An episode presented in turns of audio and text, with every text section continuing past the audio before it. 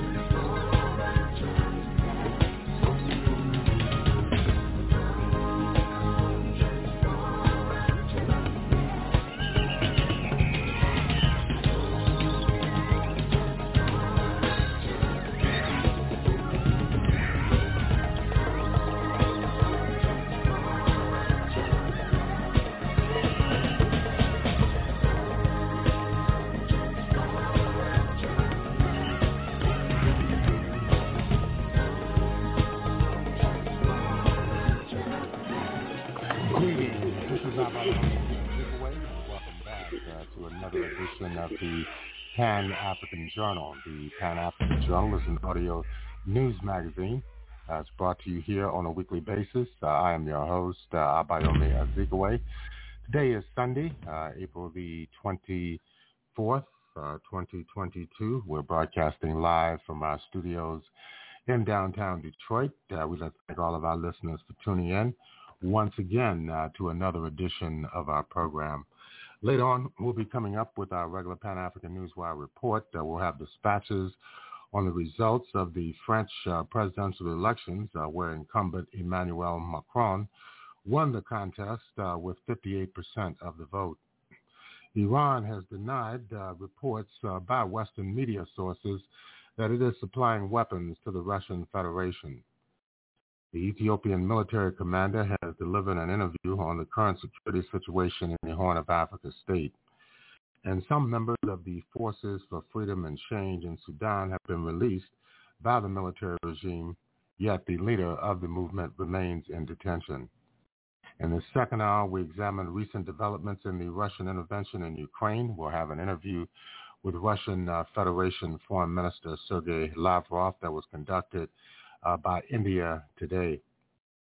Finally, uh, we pay tribute to Dr. Kwame Nkrumah on the 50th anniversary of his transition on April the 27th of 1972. Uh, we'll hear a rare archival interview uh, with uh, Dr. Nkrumah, the first prime minister and president of Ghana's first republic, that was conducted with Meet the Press, the U.S news program in uh, late 1958. We'll also hear an address by Dr. Kwame Nkrumah to African freedom fighters at a conference that was held in Accra, Ghana uh, during 1962. These and other features will be brought to you uh, during the course of our program. Stay tuned. Uh, we'll take a musical interlude with the Morogoro Jazz Band from the East African state of the United Republic of Tanzania. Let's listen in.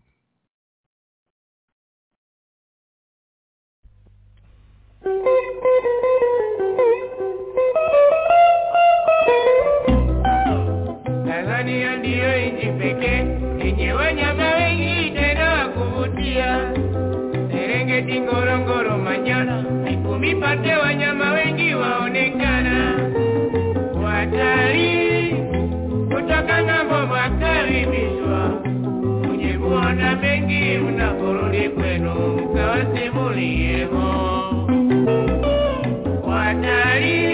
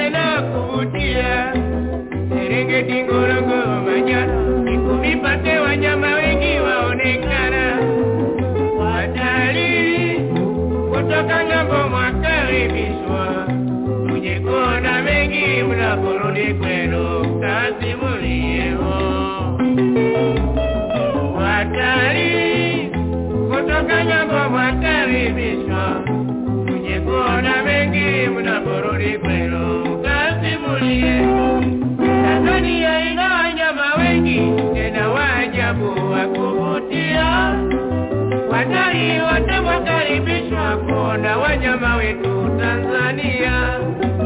Tanzania ina wanyama wengi tena waajabu wa kuvutia. Watalii wote wakaribishwa kuona wanyama wetu Tanzania.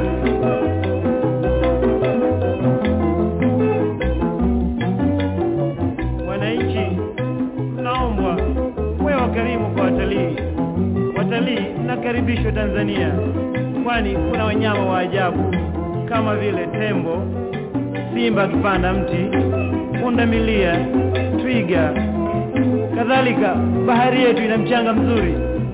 Njoo uone Kilimanjaro, mlima mkuu wa Afrika.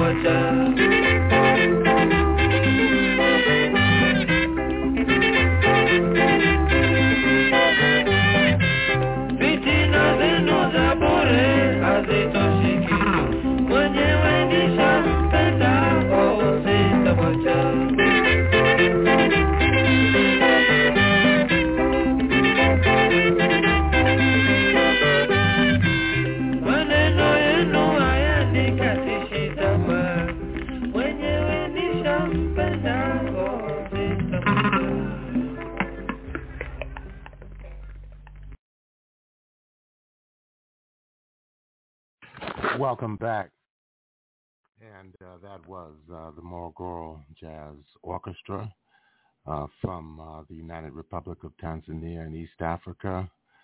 Classic um, East African, Pan-African music.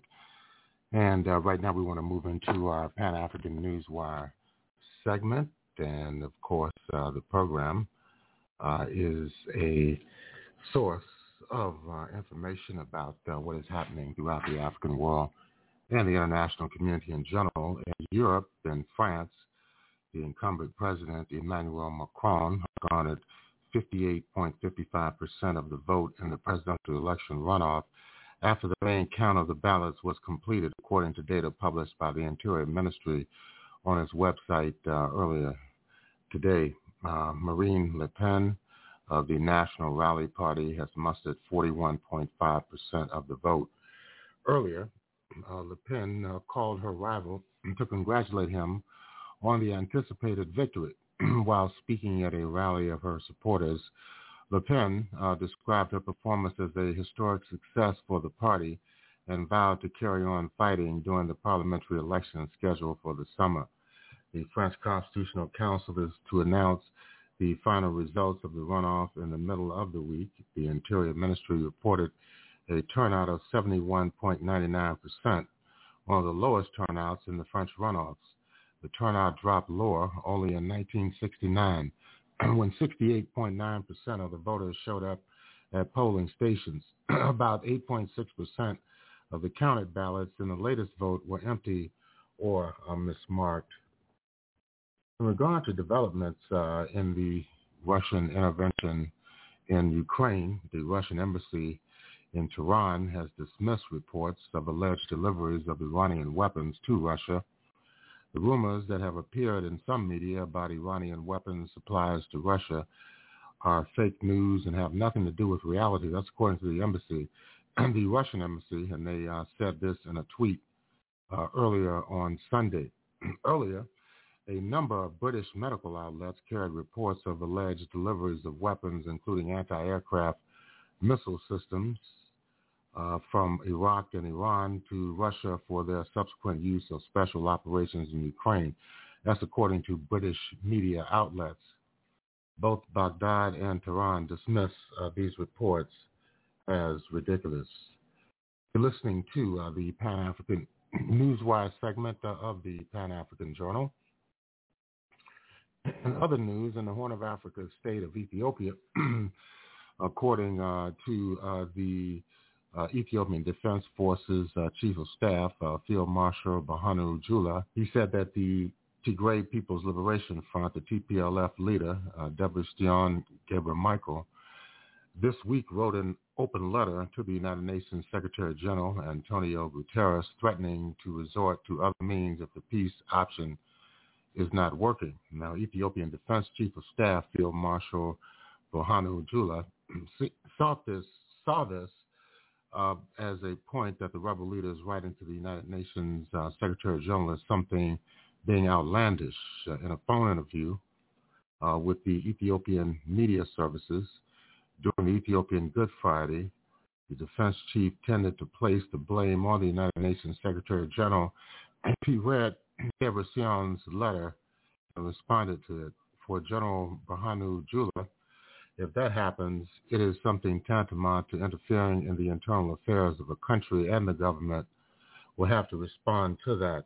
Uh, last year, uh, there were reports from Ethiopian publishers that the United Nations was allegedly involved in facilitating tacit support to the TPLF rebel forces after the uh, rebels' captives were caught with nu- nutritious aid food that was meant to be delivered uh, to the people of Tigray.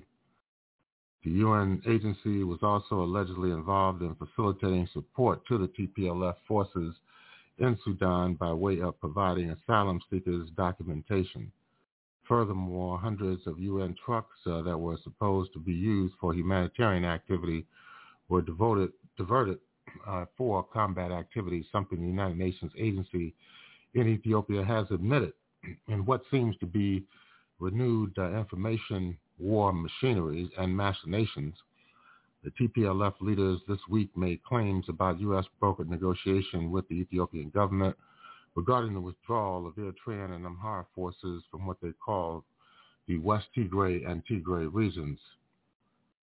Uh, Tsadkan, uh, Gebra Tensay, uh, one of the TPLF leaders who was once chief of the Ethiopian Defense Force when the TPLF was dominant in the central government, made claims that Field Marshal Berhanu Jula uh, was involved in the latest negotiation and that the latter also said during the negotiation, quote, Amhara and Eritrean forces are weak and could easily be made to withdraw from the Tigray region, unquote. Asked if he said so, uh, the Ethiopian defense chief said that he does not know anything about what Tsadkan is talking about. He said, I did not meet with Sakan, and where can we meet? I do not understand why he said so, Field Marshal Berhanu said during the interview with the Ethiopian Media Services. However, he made emphasis as to the motives of the claim. Uh, one possible reason is for him that there is a serious crisis in the Tigray region, and he claimed to have information about it, and the morale of their forces is low. Uh, and the new propaganda is meant to boost the morale of their forces. The second reason, he said, could be a possible attempt to create a spirit of mistrust and suspicion between uh, the countries of Ethiopia and Eritrea. And uh, finally, uh, in regard uh, to developments in the Republic of Sudan, the Sudanese military authorities uh, just two days ago released 25 detainees from the leaders of the resistance committees, the spearheaded uh, groups who have been focusing on the uh, mobilizing for the anti-coup protests, while all the detained leaders of the Forces for Freedom and Change are still in prison. According to the emergency lawyers, the Soba prison authorities in Khartoum state released 25 detainees, protesters, and kept 27 others. Also are still in jail the leaders of the Empowerment Removal Committee, the ERC, and other political activists held in Port Sudan, Debek, and Abba Island prisons. The head uh, of the Sudanese Sovereign Council, Abdel Fattah el-Burhan, said last week that he had begun taking measures aimed at to create a conducive environment for dialogue. He added that these steps include the release of detainees and a review of the state of emergency. During the past months, the security authorities arrested neighborhood leaders of the resistance committees. Also, they arrested 19 FFC leading members who are members of the Empowerment Removal Committee, citing criminal charges. And with that, uh, we're going to conclude the Pan-African Newswire segment uh, of the Pan-African Journal. We want to remind our listeners that the Pan-African Newswire is an international electronic press service. It is designed to foster intelligent discussions on the affairs of African people throughout the continent and the world. The press agency was founded in January of 1998. Uh, since then, it has published thousands upon thousands of articles and dispatches in numerous newspapers, magazines, journals, research reports and on blogs and websites throughout the world. The Pan-African Newswire represents the only daily international news source on Pan-African and global affairs. If you want to log on to the Pan-African Newswire so you can stay abreast of some of the most pressing and burning issues of the day, just go to our website at panafricannews.blogspot.com. That's panafricannews.blogspot.com. And uh, if you'd like to have access to today's uh, Pan-African Journal, this uh, special uh, worldwide uh, radio broadcast, uh, all you need to do is go to our website at the Pan-African Radio Network, and that's at uh, blogtalkradio.com forward slash Pan-African Journal. That's blogtalkradio.com forward slash Pan-African Journal. And um, if you'd like to uh, share these programs with other potential listeners, uh, just go uh, as well uh, and click on a link to any one of these programs or the entire Pan-African Newswire website. These can be shared via email. The links can be copied and pasted on other blogs and websites as well as social media networks. They can be shared on those as well. And uh, this is uh, Abayomi Azikiwe, and uh, we're here at the Pan-African Radio Network, and uh, we'd like to, of course, um, listen uh, to some more music, and uh, we'll be back uh, with more of uh, the Pan-African Newswire segment and uh, the Pan-African Journal.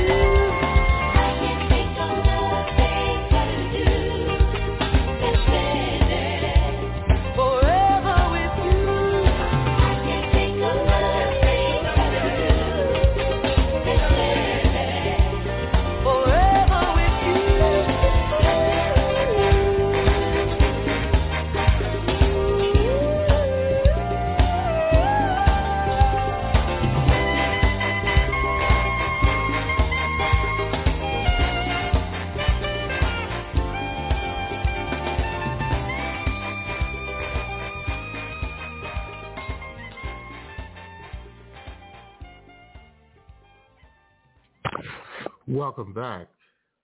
And uh, you're listening to uh, the Pan-African Journal, a worldwide uh, radio broadcast uh, for the early morning hour of uh, Monday, April 25th, uh, 22. Uh, we're broadcasting live from our studios in downtown Detroit. We'd like to thank all of our listeners for tuning in once again to another edition of our program. And of course, we are here on a regular basis discussing some of the most pressing and burning issues of the day. And of course, these uh, issues, of course, relate uh, to what we talked about earlier uh, in the uh, Pan-African Newswire segment uh, of this program, the Pan-African Journal, covering developments in the Horn of Africa, Uh, developments in all parts of Africa, and indeed uh, throughout the African world in general. And then, of course, uh, the international issues, which have a compelling uh, impact uh, on uh, the African continent and indeed the African world in general. And of course, these also include the current situation in Ukraine. And of course, we're going to bring you right now a very important interview, rare interview uh, that was conducted uh, with uh, the Russian Foreign Minister Sergei Lavrov this was not done, of course, over United States television or British television. It was done in India, over India Today. And uh, we're going to listen uh, to this interview, uh, which is almost an hour from the other side, so to speak, in regard to what we hear on both the uh, British as well as uh, the U.S. Uh, media in regard to the situation in Ukraine and the motivations and rationale of the Russian Federation. Let's listen in. All right, let me quickly cut across to Geeta Mohan, who is currently in talks with Sergei Lavrov, Russia's foreign minister, right here exclusive on India Today.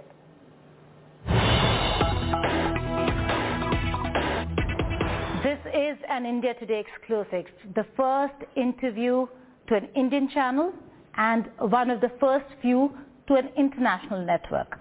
I'm being joined by Russia's Foreign Minister, Mr. Sergei Lavrov. Thank you so much for joining us here on India Today, sir. Nice to see you. The big question that most are asking is the reason for this operation, the reason for President Putin to take the country to war at a time when uh, we've seen negotiations and talks taking place. What was the reason?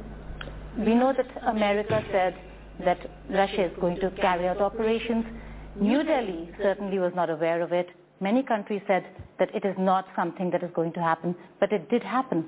Well, the real reason is the uh, complacency of the most countries in the world after the end of World War II when uh, our Western colleagues, led by the United States, declared themselves winners and in violation of their promises to the Soviet and Russian leadership started moving uh, NATO eastward. They kept saying, don't worry, this is uh, a defensive alliance. Uh, it's not uh, a threat to your Russian uh, security. But uh, defensive alliance it was when there were Uh, NATO and the Warsaw Treaty. And there was the Berlin Wall, as you remember, uh, both physical and uh, geopolitical. And it was very clear what is the line of defense for this defensive alliance. When the uh, opponent disappeared, both the Warsaw Treaty disappeared and the Soviet Union disappeared, they decided that they will move the line of defense eastward. And they did this five times without explaining uh, against whom they're going to defend themselves. But uh, in the process, building the advance assault capacities and choosing the former Soviet republics, especially Ukraine, as the springboard uh, against the Russian uh, interests. And um, as early as 2003, for example, when they in Ukraine had uh, another presidential election, the West was publicly and bluntly demanding from Ukrainians, you must choose, are you with Russia or with Europe? Uh, and then, of course, uh, they started uh, pulling Ukraine into European Union Association Agreement. Hmm. The agreement uh, provided for zero tariffs for Ukrainian goods into Europe and European goods in Ukraine. And we did have free trade area agreement with Ukraine in the context of Commonwealth of Independent States. So we told our Ukrainian neighbors, guys, we have zero tariffs with you, but we have protection with European Union because we negotiated WTO entry for 18 years. And we did manage to protect uh, with uh, considerable tariffs for some period of time uh, some sectors of the Russian economy, agriculture, uh, insurance, uh, banking, and some others. So we told them if you have zero with Europe and zero with us, we're not protected against European goods, which was the part of the deal when we entered WTO. Mm. So then when Ukrainian president in 2013 uh, understood the problem, he asked the European Union to postpone the signature of the association agreement, and we suggested that the three of us, Russia, Ukraine, and EU, uh, could sit together and discuss how to proceed. Uh, European Union, in a very arrogant way, uh, said that this is none of your business. We don't put our nose in your trade with China, with other countries. So this is going to happen. And then the president of Ukraine decided to postpone this ceremony.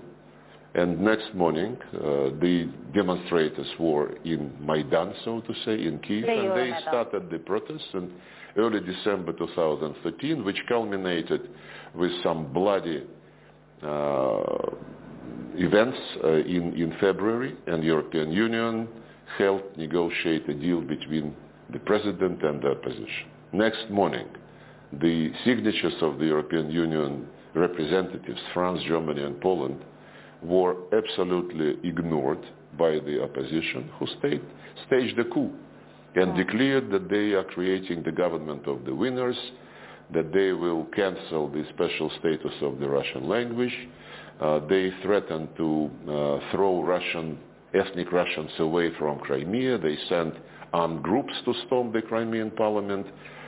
And uh, that's how the war started. And when Crimeans said, we don't want to have anything with you, leave us alone, uh, I, as I said, they, they, they were under uh, uh, the threat of the armed groups. And then they staged this referendum, and the eastern areas of Ukraine said, uh, guys, we, we don't support your coup, leave us alone. They never attacked the rest of Ukraine. The putschists attacked them, having called them terrorists. And they called them terrorists for the eight years, for the long eight years. Uh, we managed to stop this bloodshed in February 2015. The so-called Minsk agreements were signed, providing the uh, eastern Ukraine with some special status, language, the right to have some local police, uh, special economic relations with the adjacent Russian regions, well, basically the same as uh, uh, European Union negotiated for the north of Kosovo, where Serbs live. In both cases, the European Union failed totally to deliver on what was guaranteed by the signatures of its members. And for the eight long years, the uh, respective uh, governments of Ukraine and presidents of Ukraine were bluntly, publicly saying that they are not going to implement the Minsk agreements, that they will uh, move to Plan B.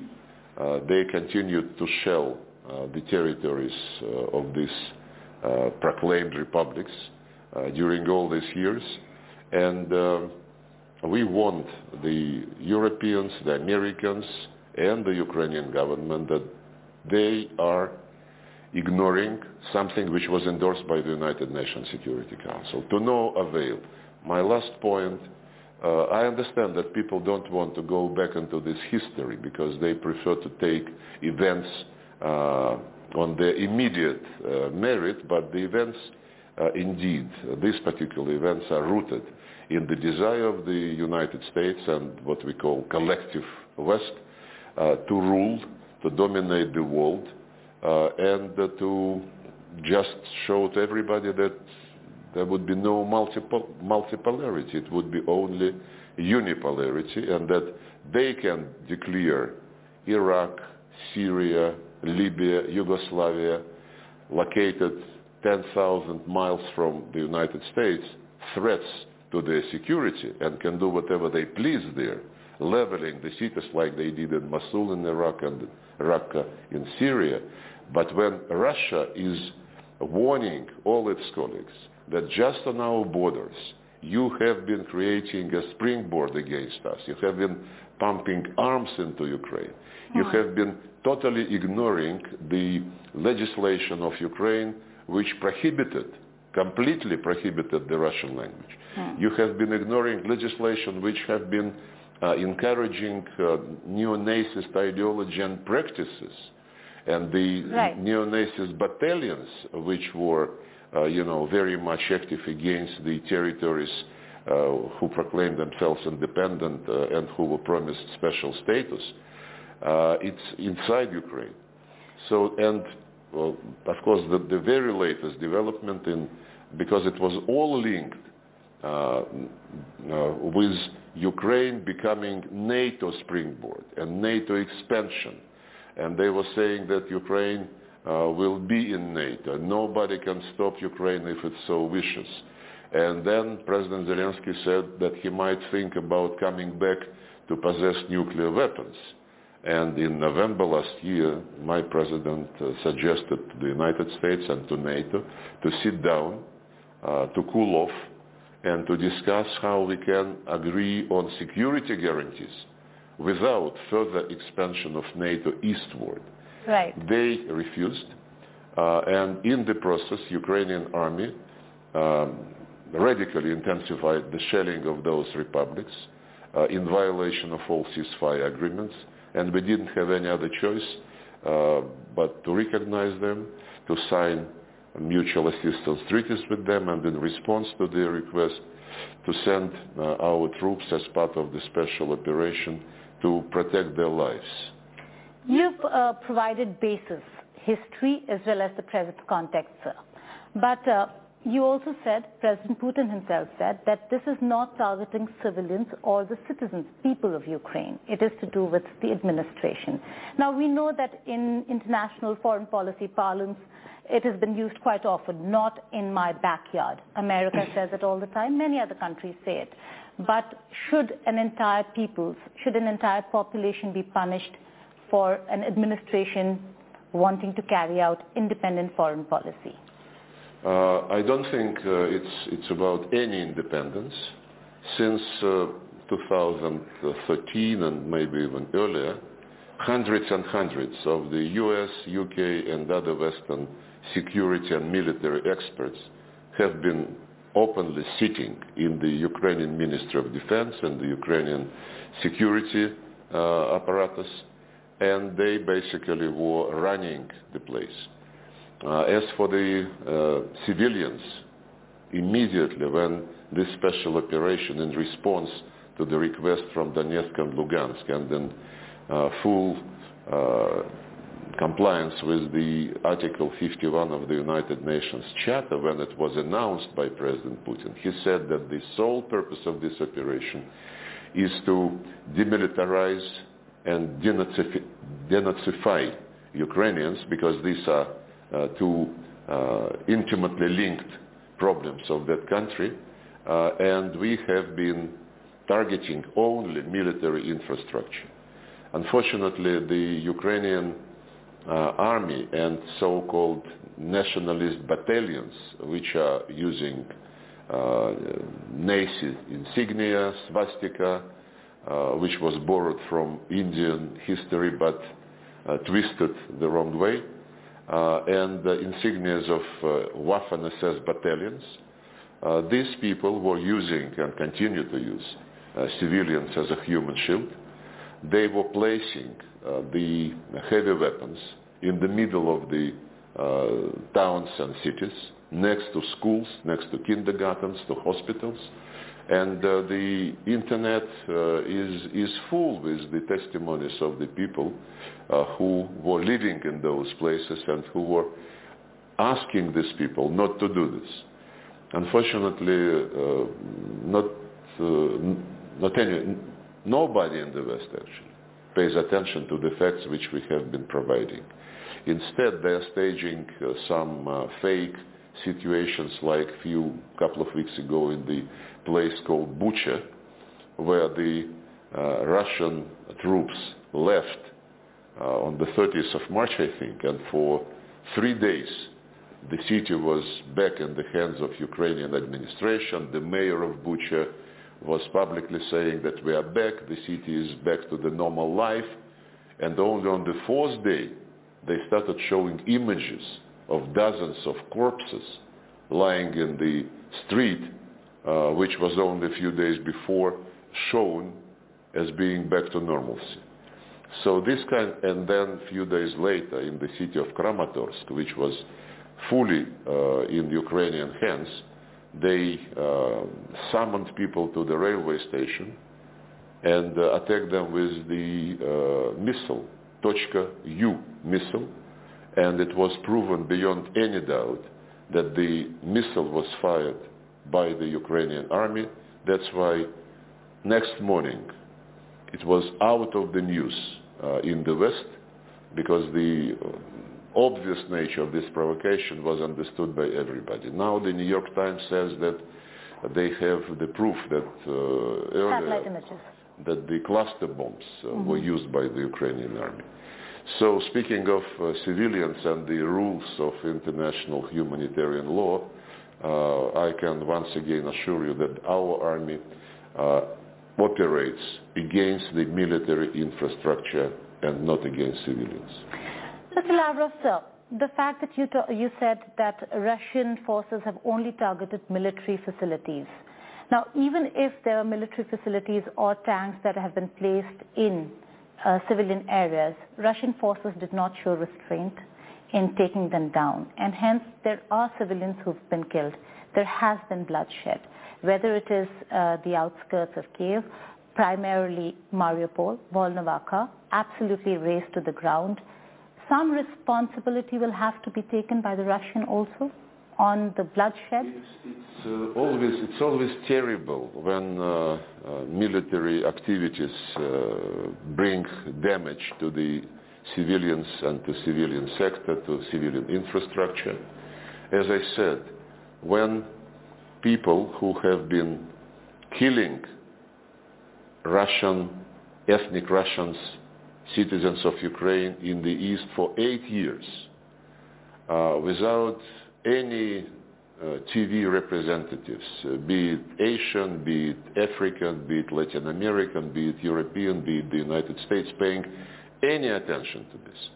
When the Russian journalists have been working on the Republican line of contact side 24-7, mm. showing the atrocities committed by the Ukrainian neo-Nazis and Ukrainian armed forces, uh, during those years, uh, no single uh, foreign journalist cared to come to the other part of this line of contact to see uh, what was going on there. And the statistics available through Organization of the Security and Cooperation in Europe indicated that the damage afflicted to the civilians and to the civilian infrastructure on the side of the republics, proclaimed republics, was five times more and bigger than the same uh, figure uh, for, the, for the territory controlled by the Ukrainian government. This is not to say that uh, we can, you know, uh, just ignore the victims and the damage uh, to the civilian infrastructure, but once again, I want, I want to emphasize a very important thing. This outcry started only when the Russians decided to protect Russians who are citizens of Ukraine and who were absolutely discriminated. There was no point. there was no outcry when the city of Raqqa, for example, in Syria, was leveled with dozens and hundreds of corpses lying there unattended for weeks and weeks the American military never had any scruples about achieving their military goals, be it in Syria, be it in Iraq, be it uh, in Afghanistan for that matter. And uh, this is a tragedy when people die. But we cannot, we cannot tolerate the situation when our Western colleagues say that we can do anything we want and we can encourage the government in Kiev to be as Russophobic as it takes. We will not tell them uh, to stop prohibiting the Russian language. In education and media, we would not tell them uh, to, to ban uh, all Russian-speaking uh, channels, including Ukrainian channels. We would not tell them uh, not to persecute the opposition uh, who favors some dialogue with Russia. And we would not tell them to stop violating their commitments to give special status to these territories where Russian-speaking population dominates. And you make we, a very important point, sir, because India Today has traveled to Donetsk, and we have been putting out those reports. And they're important because it is, it is important to understand uh, the, the, the plight of Russian descent and Russian-speaking people in Ukraine. And there is no taking away from that. And we will talk about Donbass. But coming back to the allegations against Russia on genocide, on war crimes, and on the fact that chemical weapons have been used by Russian forces. What do you have to say to the visuals? You're saying that uh, there were no bodies. There were bodies in the basements that, were, that have been found much later, that would have been found anyway much later. Uh, will there be no investigation that will be carried out? Why just say that uh, it did not happen? We are investigating the atrocities of the neo-Nazis battalions of uh, Ukraine and of Ukrainian armed forces. There is a special commission created uh, in Russian um, chamber.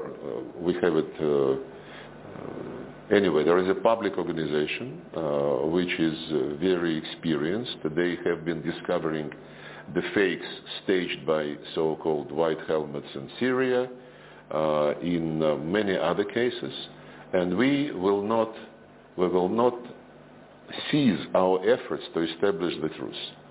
Uh, we are used to the fact that the United States, United Kingdom, and other Western countries have a very uh, interesting habit.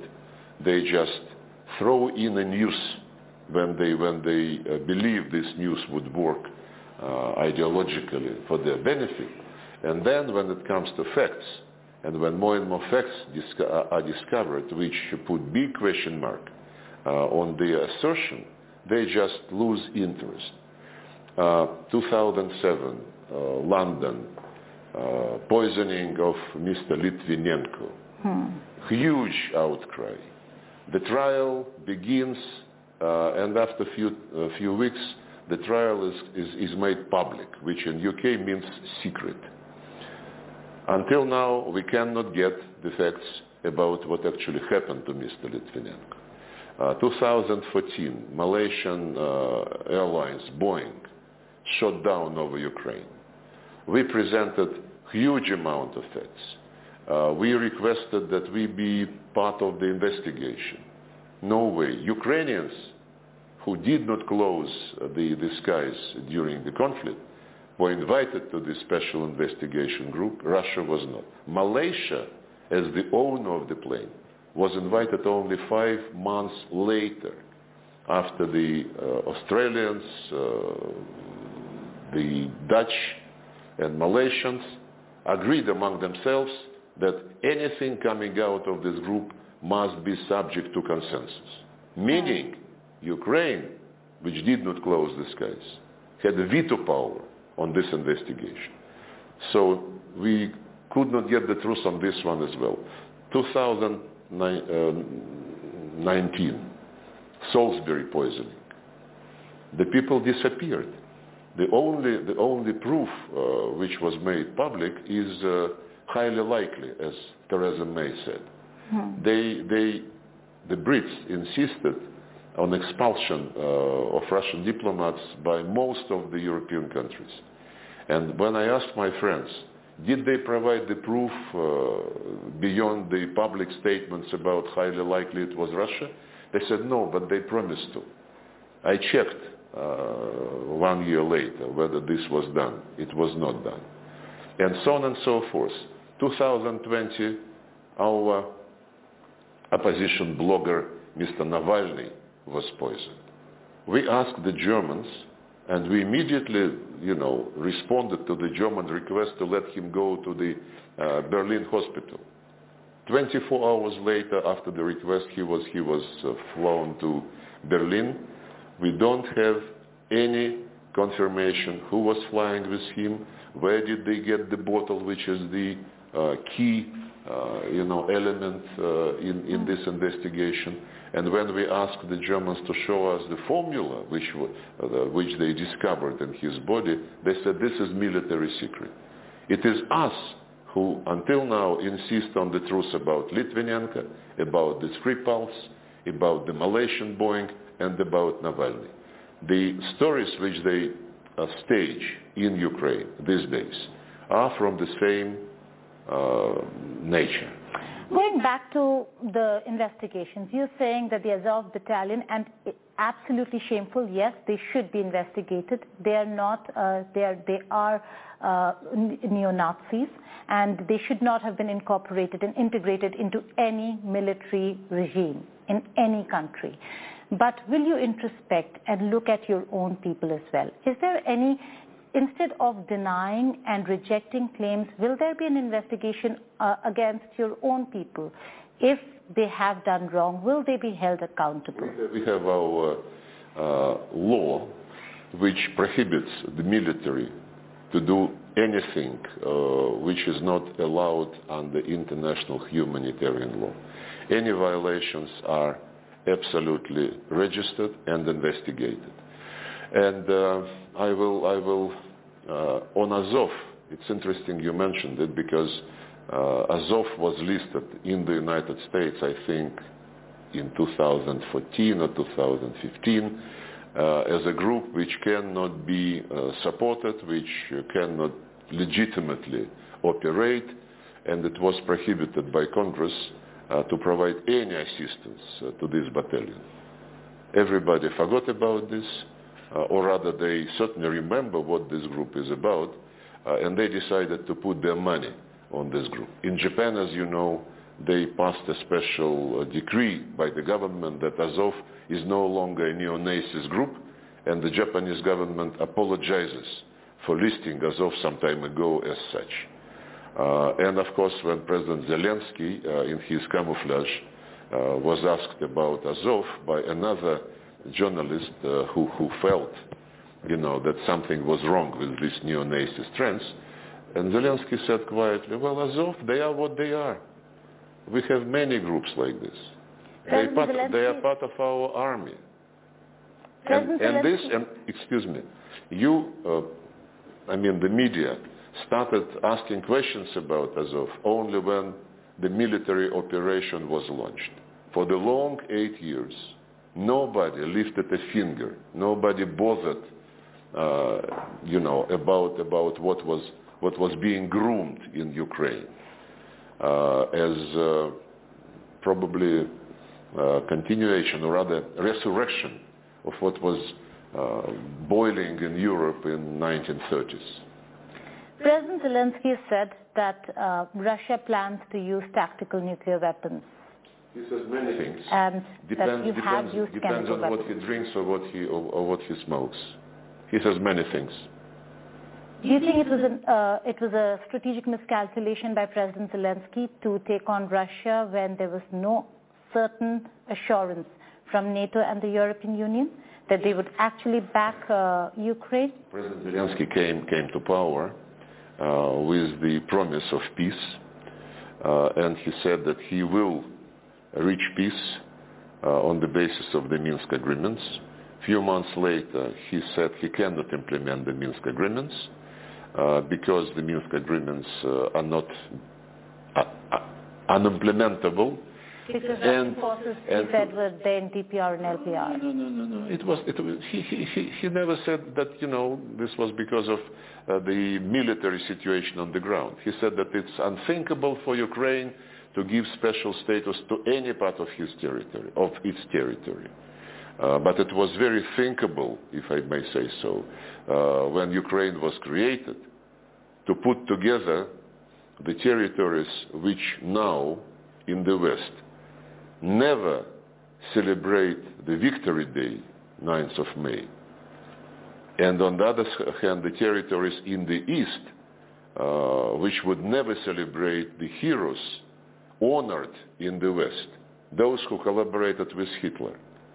So with this uh, difficult composition of territories, to say that Ukraine can only be a unitary state, and that I would not give special status to these people even uh, if the Security Council demands so, hmm. it was, uh, I, I, believe it was not very far-sighted. Uh, had, had he cooperated as he promised to his uh, electorate when he was elected, had he cooperated in implementing the Minsk agreements, uh, the, the crisis would have been over long ago. Did the West betray Zelensky? No, I think that the West played Zelensky against Russia and did everything to, to strengthen him in the uh, desire to ignore the Minsk agreements. Well, the West is, is a, you know, a broad notion. It's the United States and the, the Brits. Uh, the rest of the West, including the European Union, is now just obedient servant. So tactical nu- uh, nuclear weapons. Will Russia ever use them, deploy them? Zelensky, we never mentioned about this. He mentioned this, so his uh, intelligence must have provided him with some news. I cannot comment something which uh, a not very adequate person pronounces. As a P5 member, as a nuclear power, will nuclear be an option at all? Is it on the table at all? Uh, when uh, the Soviet Union and the United States in 1987, Gorbachev and Reagan uh, decided that they have special responsibility for peace on this planet. They signed a solemn declaration that there could be no winners in a nuclear war and therefore nuclear war must never be launched. Uh, after the Trump administration uh, came came to office, we have been telling them because you know the, the, the tensions were aggravated, uh, and we said why don't we try to send a positive political message to the to the entire universe and to reiterate what Gorbachev and Reagan uh, pronounced. They during all the, the, the, four years of the administration they, they refused to do so. Mm. But we were really encouraged when President Biden was inaugurated, uh, five days after his inauguration, and we have repeated this, this uh, offer, uh, he first uh, agreed to extend the START treaty without any preconditions, uh, which the Trump administration was not ready to do. And in June, when in June 2021, when they met with President Putin in Geneva, they issued this declaration. On our initiative, this declaration was issued. After the Americans and the Russians said that there must be no nuclear war, don't even think about it, we started to promote the same uh, commitment in the context of the P5. Not the United States, not UK, not France, Russia. And eventually, earlier this year, in January this year, the P5 uh, at the level of the presidents and heads of government, issued the statement which we initiated and which we were pushing through for all these years. So nuclear is off the table, only last resort. This, this statement, both the Russian-American statement and the P5 summit statement were issued on the strong insistence of the Russian Federation. Coming back to the Donbas region, DPR, LPR, and now it has become non-negotiable for Russia, the independence of these republics yes. when you talk to yes. Ukraine. What happens if the negotiations succeed between Ukraine and Russia, and should there be a settlement? Will Russia then withdraw from other areas, Sumy, Kharkiv, Zaporizhia, uh, Kherson, Mykolaiv, and Odessa. You, you can be a spy. no, I, am not, I'm not discussing the military operation. The, for obvious reasons, uh, it, is, it is never the case. Uh, uh and uh, On the territorial uh, situation, yes, we rec- recognize them in the administrative boundaries of the former Ukrainian Soviet Socialist republics. Hmm. And the Minsk agreements were signed uh, when uh, these two territories were uh, split uh, roughly uh, half and half. Uh, and now these republics, uh, the, the militias of these republics are fighting to get their territory back. Because when they held referendum in 2014, it was held on the entire territories of the former regions. Hmm. But then the uh, coup leaders uh, started the war, uh, which they called anti-terrorist operation, Hmm. uh, and they took considerable chunk of the of both regions. So yes, we recognize them in their declared territories uh, as a result of a, of, re- of referendum. Which in fact includes Mariupol and Volnovakha as part of Donetsk. My question is whether if, if there is a settlement between the two sides and uh, they recognize, which President Zelensky has said he will not. He says that they are going to fight for Donbass to the very end. So where are the red lines then? I, I cannot uh, intelligently discuss what President Zelensky says because he always changes his mind, uh, you know, diametrically. He was initiator uh, of the negotiations which we accepted.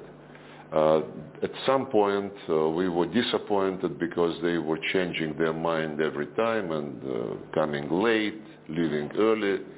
But then in Istanbul, uh, about one month ago, I think in March, it, it was, um, no, a couple of weeks ago, in Istanbul, they brought a paper saying we are not going to be a member of any military alliance. We will be neutral. Uh, we uh, will ask in, re- in return, we will ask for guarantees, security guarantees, preferably P5, maybe some others. And these guarantees, it was written and initialed by the head of the delegation. These security guarantees which we are asking for, they will not cover Crimea and the territories in the east of Ukraine. It was not our language, it was their language. Now President Zelensky says no way.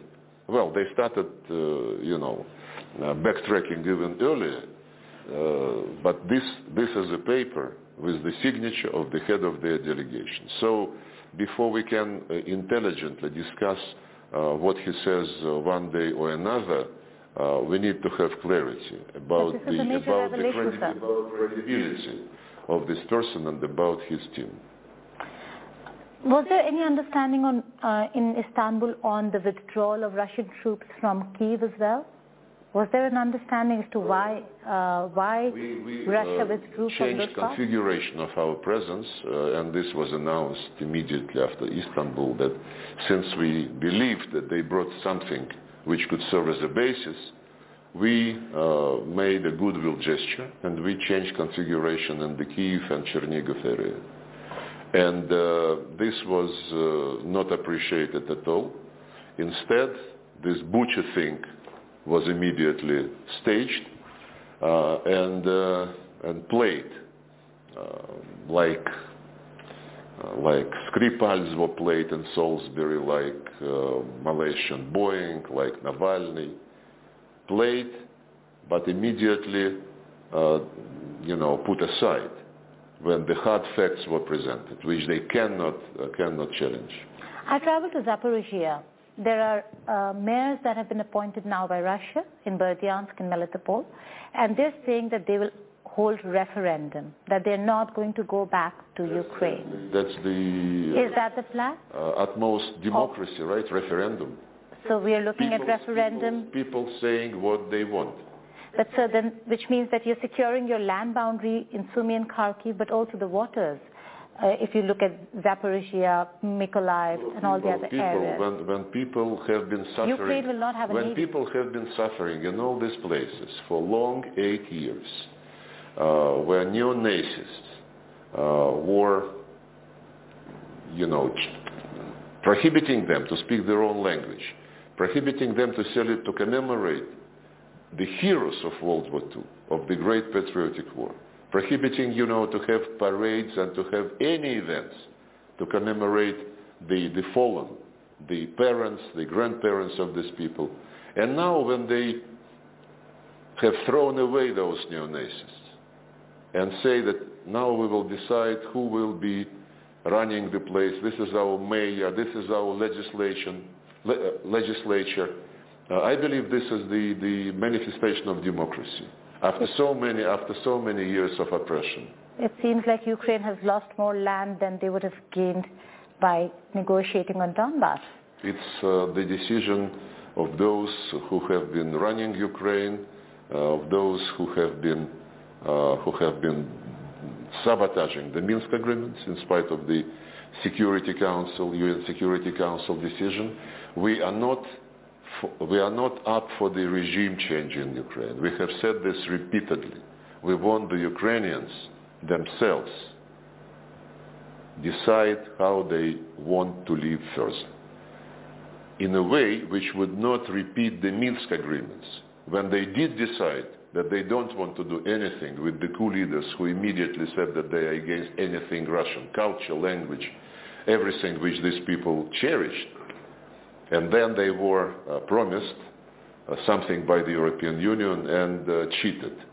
So we want the people to be free to decide how they want to live in Ukraine. Russia is one of the most sanctioned countries in the world. How long can you sustain?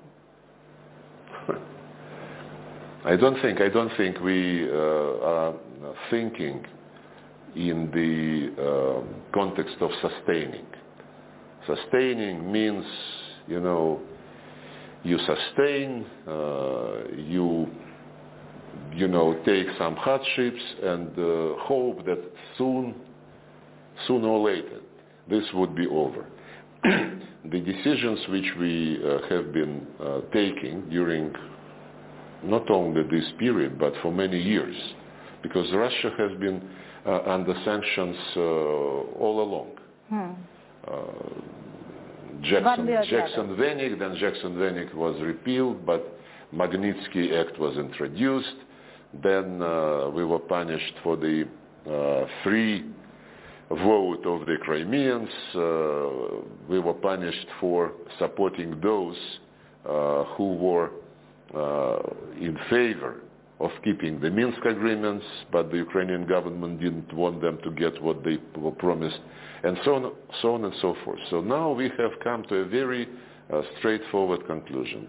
Uh, we cannot rely uh, on our Western colleagues in any part of our life which uh, has strategic significance, be it food security, uh, which we managed uh, to ensure ourselves after 2014, uh, be it, uh, of course, defense, and be it some uh, strategic sectors uh, where high tech is developing and indicating the, the, future of the, of the mankind. We did not have time to achieve self-sufficiency in all these areas, but in most cases, uh, we resolved this issue. And of course, uh, we are open to cooperation with all other countries uh, who do not use uh, illegal or legitimate uh, unilateral measures in violation of the UN Charter. And uh, India is among those. We cooperate bilaterally. I visited a month ago, a couple of months ago, uh, and uh, we cooperate in many international organizations. Speaking of India, India is under immense pressure to sever ties, uh, to cut down imports of energy, of fuel. Uh, but India has stood, stood its ground. In terms of reliability, is there a concern that India should have with regards to the kind of defense cooperation both countries have? Could there be delays in deliveries of critical weapon systems that India is buying from Russia, such as the S-400s. What is the conversation that you've been having with New Delhi on this front? Well, India is our very, very old friend. Uh, and uh, we called our relationship long ago, strategic partnership. Then, about 20 years ago, the Indian friends said, why, why don't we call it, why don't we call it uh, privileged strategic partnership? And sometime later they said, not enough. Let's call it especially privileged strategic partnership. This is, this is the unique description of any bilateral relations, uh, I think, of India and of Russia. Uh, and with India, uh, we have, you know, long before all this became uh, such a hot potato, uh, we supported uh, Prime Minister Narendra Modi's concept "Make in India," and we started, you know, substituting the the simple trade with local production, shifting production of the goods needed by India on your territory. And it was for quite a number of years already that we have been uh, promoting the use of our national currencies in settlements between, between the companies of two countries and the governments of two countries, uh, promoting the national uh, financial information systems, uh, transmission systems, when you trans- like SWIFT, you Yes. know, but you have your own, we have our own, and they're being used more and more. Uh, payment cards, we have MIR system, you have RuPay. Uh, they are mutually uh, supportive and uh, it's uh, it's not you know huge percentage of, of the overall volume of trade, but it is steadily growing. And on defense, uh, we can provide anything India wants, and the technology transfer in the context of defense cooperation is absolutely unprecedented for any of India's uh, outside partners. We have CAATSA waiver from the United States of America for the S-400s, but future collaborations, could that become difficult? You know, when, uh, when the Americans uh, say that they are in favor of democracy all over the world, uh, they mean only very specific thing, that it is up to them to decide who is democracy and who deserves to have some uh, good attitude on behalf of Washington. When they convene, uh, con- uh, convene this summit of democracies, uh, you only need to look through the, through the list of invitees to understand that it's not about real democracies, it's about something else. And uh, when the Americans now run all over the world, the ambassadors have the priority number one uh, to go every morning to the foreign ministry, to the government of the country where they serve, and to say, you must stop talking to Russia. You must join sanctions against Russia.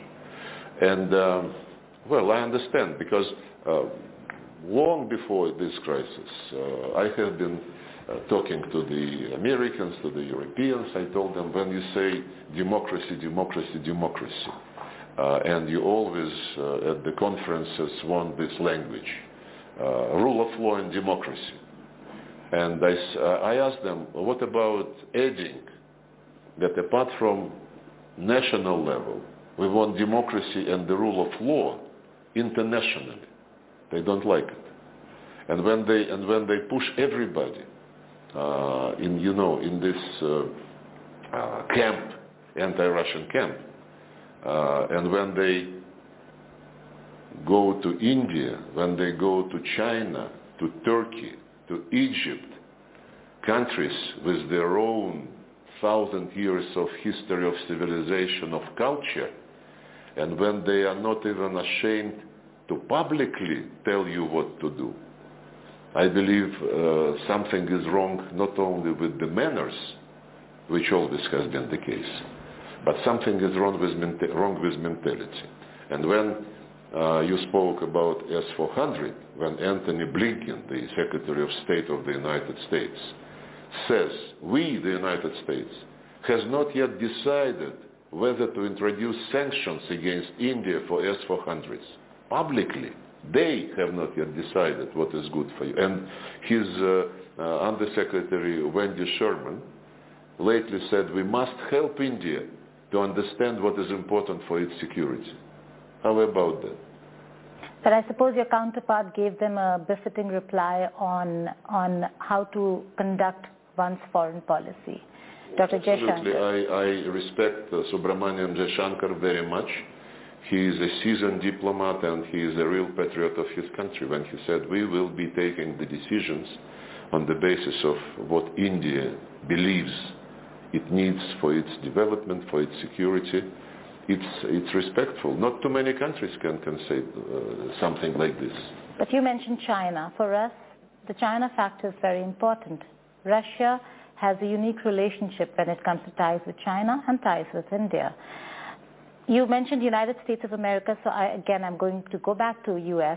Uh, recently, in one of the visits, the Deputy National Security Advisor said, should India continue ties with Russia, there will be consequences. And if China, he said, if China again, uh, if there is such an incident at the LAC, then U.S. will not come to India's rescue. There are two, uh, the statement is flawed because there are two points. One, he said, should there be another incident, not recognizing that the Chinese are still on Indian soil. Secondly, he said that they will not come to India's rescue. They had not come in the first place. But where does Russia stand? Well, we, kind we stand in favor of resolving any conflicts on the basis of uh, arrangements negotiated directly between the parties. Like, just quoting for, uh, once again, uh, Ukraine, just like it was in Ukraine when the two parties, the rebels as they are called, the separatists as they are called, for us they are self-proclaimed republics on the one side, and the government which came to power as a result of the coup on the other side, had a deal negotiated and endorsed by the Security Council. It's another matter that the government, uh, with the uh, instigation of the West, failed to deliver, but the, the method is uh, the one which is uh, which which we believe should be applied everywhere. We welcomed after those incidents on the border, uh, we welcomed the resumption of the discussions between the military of India and China, uh, the discussions between the politicians at the level of the foreign ministers, uh, and we hope that this would be resolved. We would never say, you know, we would not, we cannot uh, use those threats, which are absolutely normal for the Americans, uh, or else there would be consequences. It's the favorite, uh, you know, statements. Uh, those are favorite statements. But what we would like to do as Russia, we would like to promote uh, the formats where India and Russia and China participate together. Uh, it started in 1996, 1997, when Russia, uh, Russia's foreign minister at that time, Evgeny Primakov, suggested uh, RIC format, Troika, Russia, India, China. And uh, it uh, happened, and we continue uh, to, to convene in this format. Uh, I think last November there was probably ministerial meeting number 20, and not only foreign ministers, but ministers of economy, ministers of trade, uh, political scientists meet. Uh, maybe this is not uh, very much publicized, but it is a very useful format. And we were uh, very much uh, in favor, even we were the leading force in Shanghai Cooperation Organization uh, to promote full membership of India together with Pakistan uh, in this in this organization, which is also giving another another premise for China and India to be together in the company of their neighbors and to build more confidence, to build more confidence. Finally, before I let you go, sir, Europe is looking to halt gas from Russia. Yes. Come uh, gas from Russia. Come summer, they might their policies might get harsher. But you're looking at de-dollarization of the global market, global energy market by dealing in rubles. How do you propose to do that? Should they start halting? There will be no change uh, for the uh, Europeans and other countries who buy our gas. Uh, the reason for this decision was uh, very simple and obvious. When they uh, frozen uh, the Russian assets in dollars and euros and yen uh, and uh, pound sterling for the amount of more than 300 billion euros or dollars. Uh, those were mostly the money kept in Western banks uh, after we received payment from them, from, from the Western countries for our gas deliveries. In other words, they paid us and they stole the money from us. Uh, because those were uh, the currencies which are linked to the Western banking system. So what we told them to do, uh, they would not be paying directly to Gazprom, uh, to Gazprom accounts abroad. They would be paying to a bank. It's called Gazprom Bank. It's an independent mm. entity. They would be paying the same amount which they have to pay under the existing contracts but they would pay this, uh, these amounts to special account which they have to open in this bank. And there would be a parallel account in rubles. So they pay euros, and then inside this bank, these euros are transferred to the ruble account, and then from this account, Gazprom itself receives rubles. So, so there would not, be... You, so you're not running losses at all on the money that uh, Russia has to receive from Europe? you're not running losses or there's no money that has been stopped, that rubles is coming in. Exactly, because as of now, they would not be able to, to keep the money in, in their banks, the money which they not even owe us, which they paid to us already. Hmm. Uh, I, I believe this is something which does not contradict contracts. They would still be paying in euros or dollars or whatever was the currency of the contract. Uh, but we will have uh, insurance that this robbery would not happen again. Finally, sir, before I let you go, Eastern Ukraine, I have to go back to that, uh, that, that question. Intensification of uh, war efforts now in Eastern Ukraine. Is the trigger the flagship Moskva uh, warship that uh, sunk? What really happened there? Is that one of the triggers now why we see more intensification against Ukraine no, on this, the eastern this, part? This uh, operation in the east of Ukraine uh, is uh, uh, aimed, as was announced from the very beginning, to fully liberate the Donetsk and Lugansk republics. And this operation uh, will, will continue. It is beginning, uh, I mean, another stage of this operation is beginning, and I'm sure this will be a very important moment of this entire special operation. And what happened to the warship, if you it's, could uh, it's for the Ministry of Defense. Uh, they explained what happened, and I cannot add anything to this. On that note, May, thanks for joining us here on India Today. Indeed, a pleasure, sir. Thank you very much. That was the Foreign Minister of Russia speaking exclusively to India Today. With that, we slip into a short break. News and updates continue here on India Today.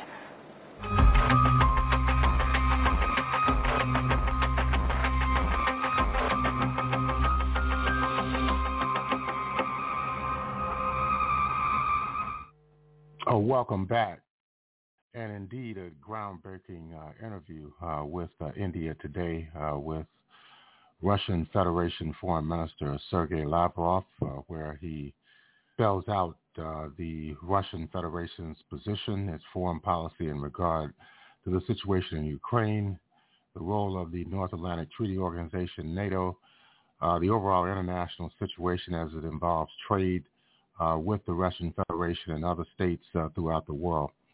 Uh, this is information that uh, we're not receiving uh, here in the United States uh, from the based, locally based media outlets, which have only been talking in very disingenuous terms from the U.S. perspective on what is actually behind this military conflict that is taking place in Eastern Europe, the historic role of the North Atlantic Treaty Organization and also the actual interests of the Russian Federation and its allies in Eastern Europe. You're listening to uh, the Pan-African Journal, uh, this special worldwide radio broadcast. We're here uh, during the early morning hours of Monday, uh, April the 25th, 2022. We're broadcasting live from our studios in downtown Detroit, and uh, we'll take a break. We'll be back with more of our program for uh, this week.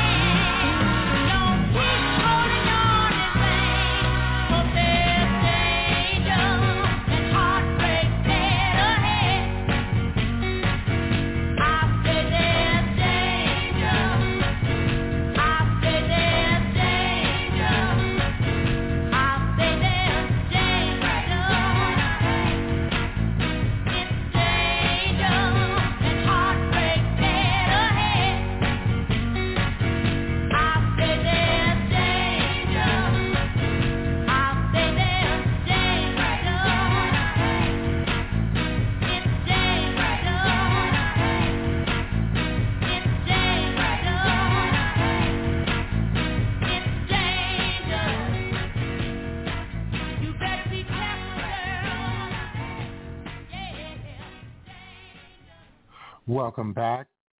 And uh, you're listening to uh, the Pan-African Journal special worldwide radio broadcast. That is Detroit's own Marvelettes uh, with the tune entitled Danger.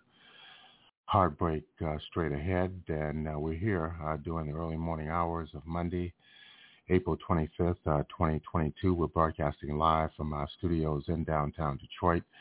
And in just two days, uh, we'll represent the 50th anniversary of the transition of Dr. Kwame Nkrumah.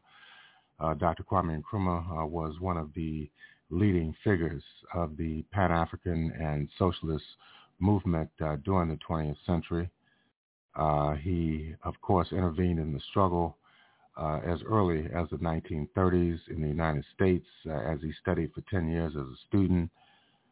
he was one of the lead organizers in the African Students Association in the United States and also met and interacted uh, with figures uh, such as uh, W.B. Du Bois, the Garvey movement in Philadelphia, as well as C.L.R. James and others, including W. Alpheus Hunton.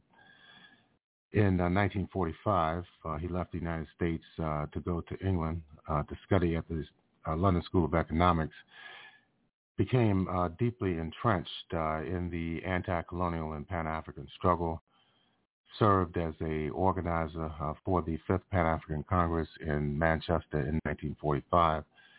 And in 1947, uh, he returned uh, to the Gold Coast, uh, as Ghana was known at that time, to work for the United Gold Coast Convention. within a year and a half, he had formed his own political party, the Convention People's Party, which led the struggle to national independence in 1957. Uh, we're going to listen uh, to a interview uh, with uh, Dr. Kwame Nkrumah from the Meet the Press American News program uh, from December of 1958 uh, during a visit by Dr. Kwame Nkrumah to the United States. And of course, they are questioning him about his loyalties to the imperialist countries, uh, his views on democracy internally within uh, Ghana, as well as other uh, foreign policy issues, such as the status of the uh, State of Israel, uh, the U.S. Uh, intervention in Lebanon in 1958, and other issues. let's listen in to this rare archival audio file from Meet the Press in December of 1958, where the special guest was Dr. Kwame Nkrumah, then Prime Minister of Ghana brings you Meet the Press, the prize-winning interview program produced by Lawrence C. Spivak.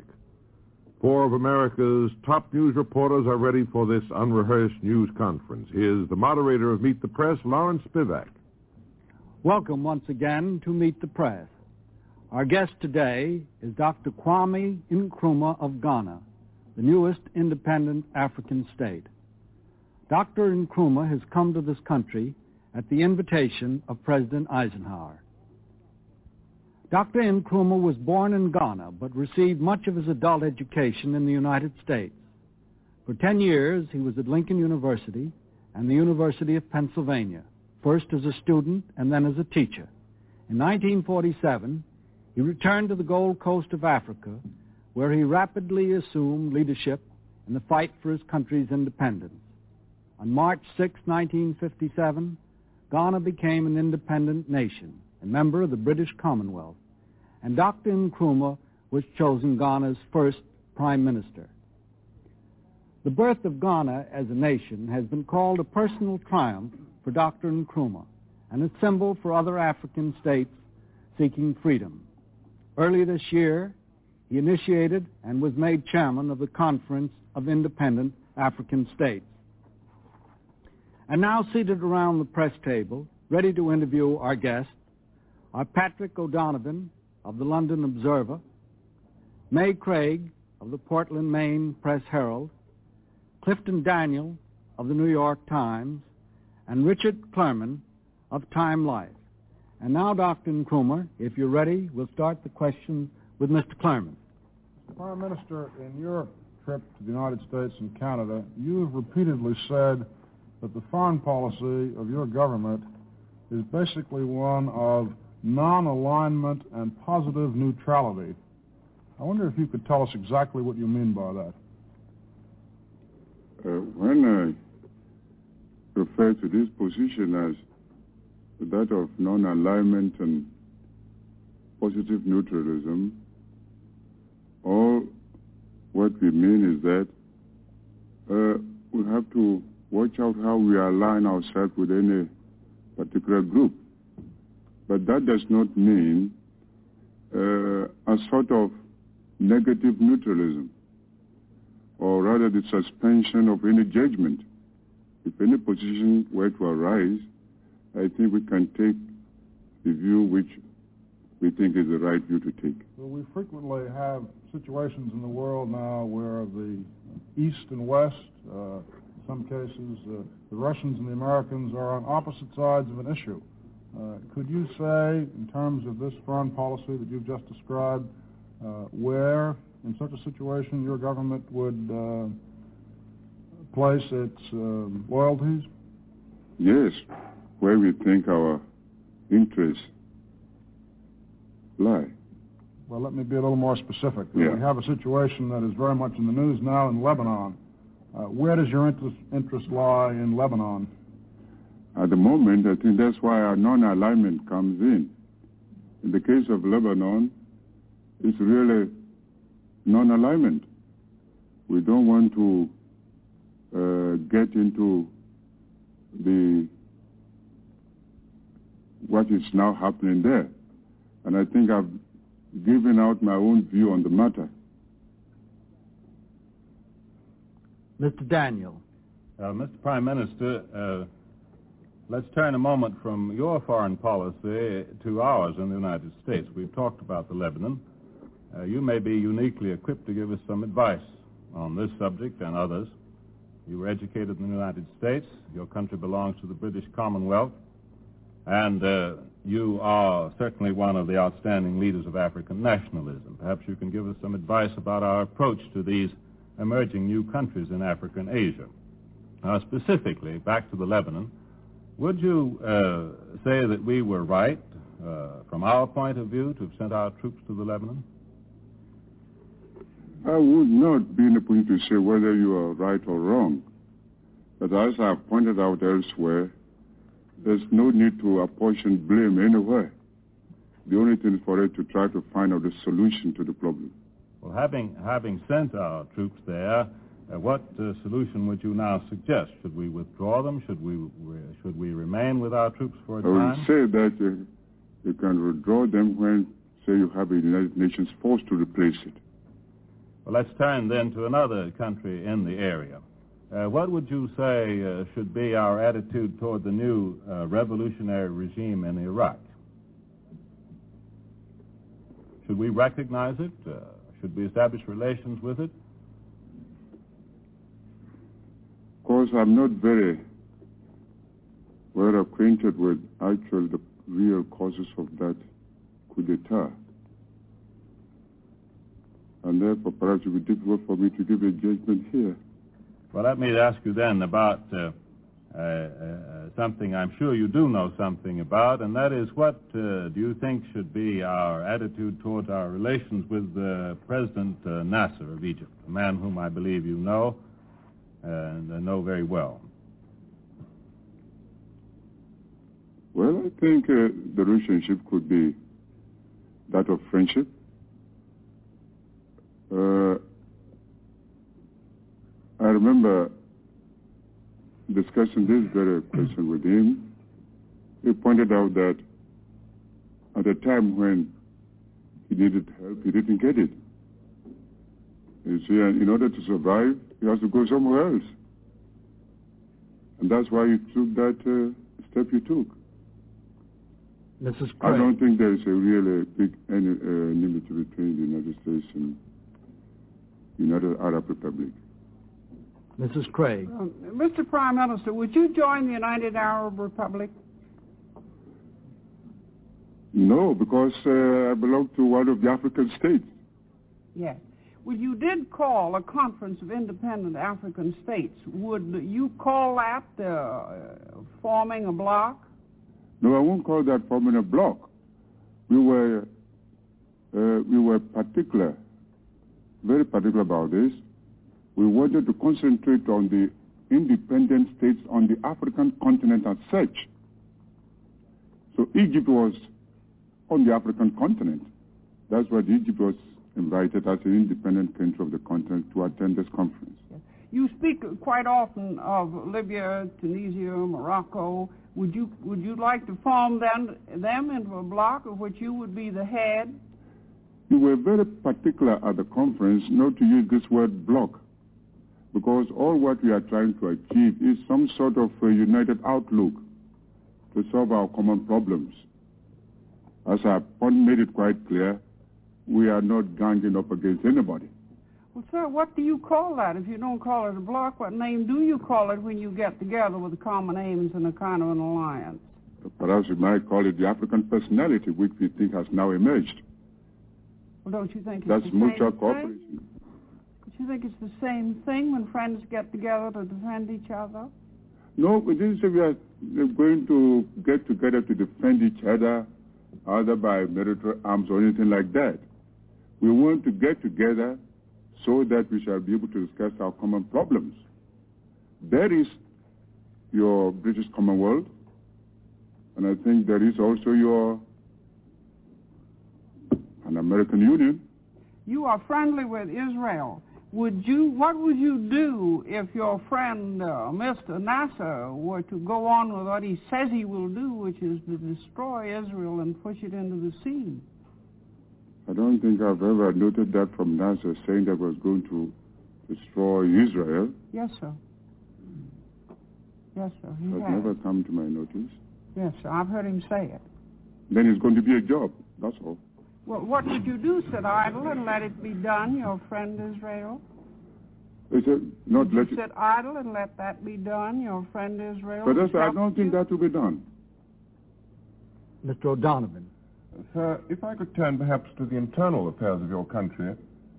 Uh, I've read quite a lot lately, particularly in the British press, uh, about some rather turbulent political affairs that are going on in Ghana. And I wondered if perhaps you sometimes thought that the British, in leaving, had saddled you with an unsuitable parliamentary system. I won't say that they have they left us and saddled us in a sort of a bad parliamentary system. But all depends upon the constitution that is left with you. But can you make it work? I mean, would you say, for instance, that uh, democracy as an institution is perfectly safe in Ghana today? I would definitely say that democracy in Ghana is perfectly safe. But sometimes you, know, you have to take some measures to really safeguard democracy in its initial stages. Uh, Mr. Prime Minister, can you find any use for the more traditional modes of government in Africa? For instance, you have a, a quite a large system of chieftains in your country. Do you find those now getting in the way of the proper development of a modern Ghana? No, at the moment, uh, most of our chiefs are becoming to realize that the times are changing, and they must also change with the times. Would it be quite possible in the next election? I mean, it, would it be theoretically possible in the next election for you to be defeated and the opposition to take over in a quite orderly manner? It's possible. Mr. Prime Minister, is it true, as has been said, that although you've given Ghana considerable stability, uh, Ghana has lost some freedom under you? That charge has been made, as you know, in this country. We say that under me. I think Ghana has got more freedom. And anytime I'm asked this question, I always say that I wish some of the press from here could go there and study our problems locally. Naturally, we were faced with some definite problems at the beginning, and we had to take some certain steps. Well, is it true at all that you tend to get rid of your opponents when you don't like their criticism, as also has been charged in Time Life, for example, in this country? That is not true. It isn't. No. Mr. Clurman. Mr. Prime Minister, uh, Mr. Spivak has been talking to you about civil liberties inside your country. Uh, do you have a, a law called a, prevent, uh, a uh, pre- preventative detention law? And am I right in understanding that that is a law by which you may imprison a man up to five years for a threat to national security or a threat to foreign policy without any step-by-step judicial process? Yes, I think uh, I was responsible introducing that bill myself. Well, now, in Western terms, that would be considered a peculiar law for a democracy to have on its books. I wonder if you could explain that to us. You see, we've got to a point that you have to adopt certain temporary measures. You see, we have an independent judiciary. We have uh, an independent civil service. Uh, when the British, you know, left, uh, they left, shall I put it this way, that they had the power by which the real authority by which with which they governed Ghana. They left, and then they did not put it anywhere else. And so everybody started feeling as if that anybody can do whatever he likes. And so we have to find out measures by adopting some temporary measures by which we can really put this thing to stop until everything goes well for us to be able to follow the right line. Now, I uh, change the subject to a larger legislative question? Uh, are you in favor of the proposed summit meeting that is about to, uh, apparently about to take place in New York? Yes, I'm all in favor for the summit conference because all these arguments here and there is only when they meet around the common round table, then they will actually know who is fooling each other. What do you hope will emerge from this conference? I mean, when they meet uh, after they meet, when they've met, and then what do you hope will emerge from their meeting? Well, if nothing emerges, at least they have met. And I think since I came, I've been having all along certain proposals which I've put forward, and which I hope the United Nations will take it very seriously. Mr. Daniel. Uh, Prime Minister, I'd like to return just one moment to the question of the internal affairs of Ghana. Uh, to ask about another development there. Your country is a member of the British Commonwealth. Uh, do you envision that the country shall remain so for a long time and pursue British institutions and British uh, methods? The reason I ask the question is because uh, since the, uh, Ghana has become independent, we've seen what seem to be some signs of a breakaway from the British tradition. I believe that, um, uh, for example, you no longer have God Save the Queen as the national anthem. I think the Queen's uh, pictures have been taken off the stamps in the country and uh, replaced, I believe, in some cases with your own portrait. Uh, other evidences of a tendency to drift away from Britain, shall we say. And, uh, you see, we chose according to our own free will to remain within the Commonwealth. And I personally feel that it is our mutual interest for us to remain within the Commonwealth. You see, you have had British traditions, language, and education. It will be difficult to break suddenly. But I think there are points that the African has his own personal outlook, and that's why sometimes I made a point that some sort of a Republican form of government will suit the African character. But I've gone so far as to make it quite clear that whatever form of Republican form we take, we will still continue to remain within the Commonwealth. Mrs. De- Craig. Yeah, Mr. Prime Minister, your country is a very small country and probably could not defend itself militarily. I understand you put your trust in the United Nations. That's correct. Is that true? That's correct. But the United Nations has no force with which to defend you. That's why I'm advocating international force for the United Nations. You mean a police force for the United Nations? That's right. Would Ghana contribute to it? Sure, we shall contribute. You don't have you have only three battalions, but I think we can put one battalion aside for the United Nations. Sir? I said, you, you have only three battalions, but I think you can put one battalion aside for the United Nations. Yes. But uh, we have never been able to get the United Nations to act in time, even if it had a permanent force. How do you think we're going to get a permanent force for the United Nations? Well, we have to talk about it in the United Nations when they meet. I lead you back again to what I asked you in the first place. Yes. How can you get along without alliances of friends to help you? That's why we must all find ways and means of strengthening the United Nations. You have lived in the United States and were educated here. Do you think the United States is imperialist? It all depends what you mean by imperialism. But as far as I know, I don't think the United States is imperialistic. Well, imperialistic. Yeah, I don't think so. You do not think so. No. Uh, do you regard the United States as the shield of the free world? That's the way we regard ourselves. We have helped everybody I won't say it. I won't say the United States alone. The United States and other nations fighting for freedom are the bulwark of that liberty. You want to stop nuclear testing, I have heard you say. But uh, how do you expect the free world to defend itself if it does not have the most modern of weapons, which require perhaps testing? That the stopping of the testing should not be done by the uh, the West alone. The other side also must stop testing its atomic test. Mr. Prime Minister, did I understand you to say that if the, there were a United Nations force, you would contribute troops to it? Yes. Would you prepare, be prepared to send troops into Lebanon and Jordan if a United Nations force was set up? If the condition demands it, yes. Mr. O'Donovan. Uh, Mr. Prime Minister, I understand you've had a, a magnificent welcome from an enormous number of uh, uh, American Negroes while you've been here. And I wondered if you'd seen any sign of the sort of sympathy and loyalty and the desire to help among American Negroes which American Jews have for Israel.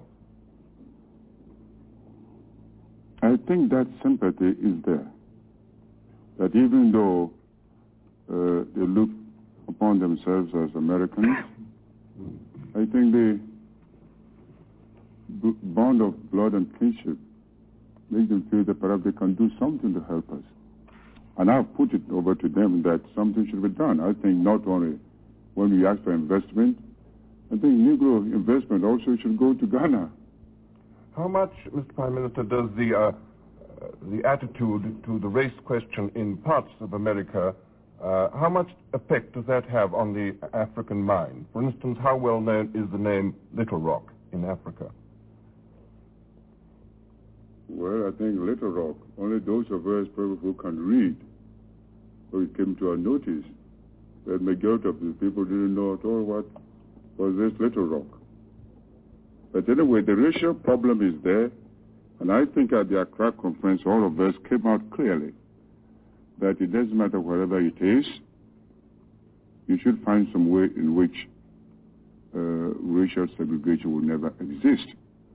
And it was even suggested that in our own areas, in order to show a good example, that we should bring forward legislation to abolish it in our own uh, states. Mr. Clurman. Mr. Prime Minister, it's been said of your economic philosophy that uh, you call yourself a Marxist socialist. Is that correct, sir? Yeah. Uh, would you tell us exactly uh, what you mean when you call yourself a Marxist socialist? When I call myself Marxist socialist, I'm really talking of philosophy. But I don't know how I should really explain it better here. A man must have an outlook, a philosophical outlook. Uh, I remember discussing this matter with somebody in, I think, Washington. I don't want to mention names. We were talking about socialism and capitalism. He tried to explain to me that socialism in the long run will lead to dictatorship. I agreed. If you want to follow it logically. Capitalism also, I pointed out, if you want to follow it to its logical conclusion, you might also be heading to uh, dictatorship of money. So in the long run, we try to find out a way that whether it's, most of these become mere words. It depends upon a man's approach to this problem and what he actually does. You must find a medium. I understand one of the points of your visit here is to encourage private American capital to invest in Ghana. Is that right, sir? Yeah. And do you think it is any deterrent to that kind of investment, uh, the economic philosophy which you have just expressed? I have never found it incompatible with private investment. In fact, we have made it quite obvious. In Ghana, we are following three principles. Certain jobs in certain industries which can be done by private capital, those also that can be done with the cooperation of private capital, and those that can be done by government. We are following these three levels very, very seriously. Gentlemen, our time is running short. Make your questions short, too. Mr. Daniel. Uh, Prime Minister, I wanted to ask whether you could specifically tell us whether, uh, in connection with your development plans, you have obtained any promises of help since you've been in this country, particularly for the Volta River hydroelectric project. No, I won't say any definite uh, help, but the atmosphere is so congenial that I hope something might come out of it. Ms. Craig. Mr. Prime Minister, you said in Washington that the Middle East oil resources ought to be brought under international control with possibly the United Nations handling. And what did you mean by that? I've always felt that the oil is the troublemaker in the Middle East. And I felt that the best thing is to, in order to stop all these troubles, is to quarantine the whole of the Middle East on the basis of, say, the neutrality of Austria. But I also know that the practical applications or the, how these things should be worked out can be done by experts. And that's why I've never commended the way and means in which it should be done.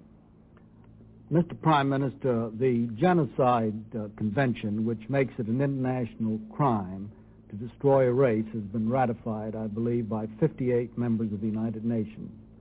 I don't believe uh, your nation has yet ratified it. Is there any special reason for that? I don't know much about that. That is the United. Uh, that is uh, a, a United Nations resolution, and I understand that your nation has not ratified. But would you be for ratifying such a resolution which outlaws, makes it an international crime to destroy a race, as Hitler tried to destroy the Jews, for example? But I think the uh, uh, uh, thing condemns itself. I think anybody should be against a thing like that. Yes, and yet your nation has not ratified it yet. Because remember, we are only one year old. Now that some of these problems are coming before us. But you would be But personally, I'll be for it. Mr. O'Donovan.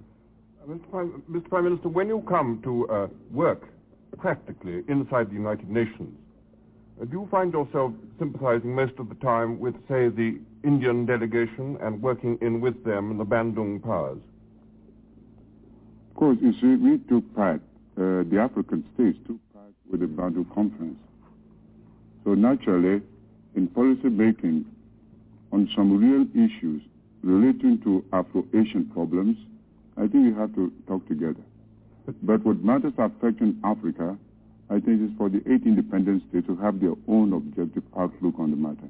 Well, the arrival of all these new Asian states has made an enormous difference, both to international affairs and the United Nations. Do you think that in a few years' time, with yourself and perhaps with Nigeria and others, Africa can also bring something new? That's our purpose. Mr. Clurman. Mr. Prime Minister, you've often been called, as you undoubtedly are, the leader of African nationalism. Do you think that the African nationalism that uh, you lead will coexist happily with Colonel Nasser's Arab nationalism, or will they come in conflict? I hope they do not come in conflict. Uh, Mr. Prime Mr. Minister, Daniel. There have, in fact, uh, already been differences between yourself and Colonel Nasser in basic policy, haven't there? For example, in your relations with Israel, which was mentioned earlier, and also um, on this uh, question of the Lebanon. You certainly don't quite agree with uh, Colonel Nasser on the Lebanon. Is there a conflict and a rivalry there? There no, uh, there is no conflict. I have made the position quite clear on Israel, see, to Nasser. And I think he understood my position. You see, we follow these things only on principles, and that's what I've been dealing with him, even though he's a personal friend of mine. Sorry to interrupt you now, but I see our time is up, Mr. Prime Minister. Thank you very much for being with us. And now, here is our announcer. Goodbye for Prime Minister Kwame Nkrumah and Meet the Press. Welcome back. And uh, that was uh, Dr. Kwame Nkrumah in December of 1958, uh, appearing on Meet the Press in the United States, a uh, Sunday morning uh, talk show uh, that still airs today, some 64 years later. And we'll take a break and we'll be back with our concluding segment, also dealing with the lifetime and contributions of Dr. Kwame Nkrumah.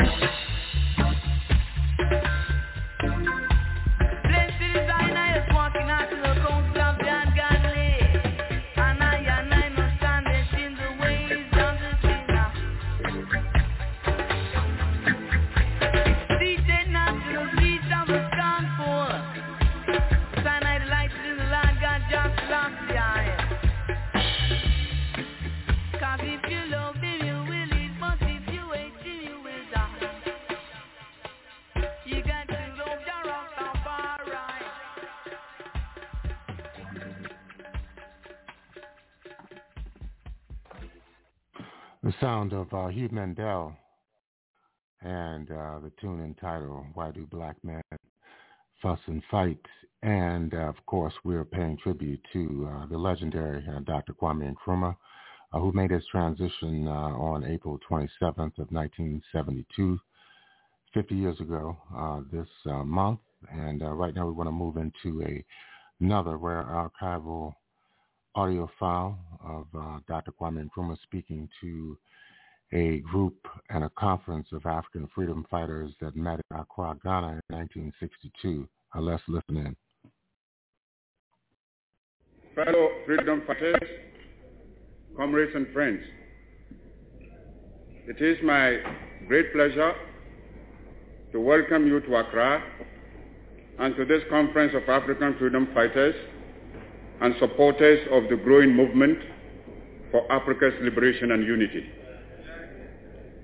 It is good for our cause to have a periodic meeting of this kind to examine our position in the great struggle to rid Africa completely and forever of imperialism and its handmaidens, colonialism and neocolonialism.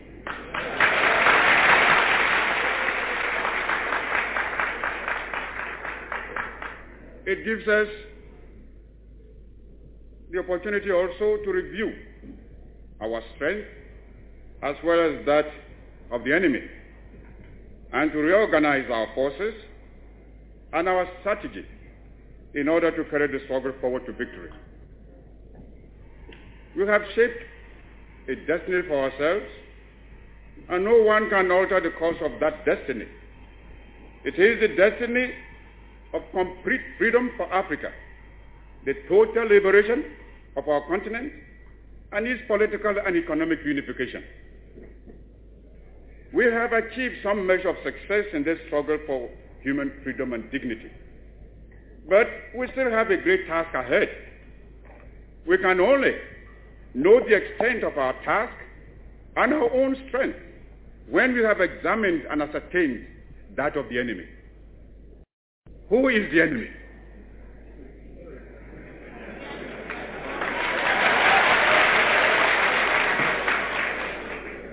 Fellow freedom fighters, the enemy is imperialism.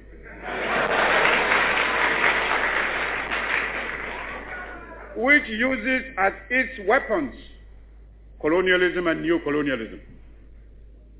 Let us be very, very clear about this. Let us also not lose sight of the real objective, which is the liquidation of colonialism and imperialism in all its forms, political, economic, ideological, and the political unification of Africa, our dear continent. then we must ask, what is imperialism? And what are the forms it has taken?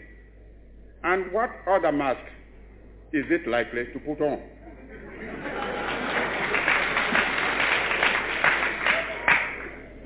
Modern imperialism arose when capitalism had achieved both industrial and financial monopoly and the competition for raw materials and markets had made it imperative for the advanced industrialized countries to expand into the less advanced parts of the world. This phenomenon led to the partition of the world among the great powers. Asia and Africa were divided up among them. Fellow freedom fighters and friends, African nationalist thinking has been adjusting to internationalism within the continent. The development process that must lead to the political unification of the African continent. But the objective of African unity can be seriously undermined by tribalism, which provides one of the happiest hunting grounds for the colonialist and new colonialist enemies of African independence and unity. Unless we take this problem of tribalism very carefully in hand, it can undo all our valiant efforts to bring real independence to Africa. We all know the evils of colonialism, but there are some of us who do not appreciate the malevolent possibilities for infinite disruption and even chaos of uncontrolled tribalism which can make havoc of our hopes and our aspirations.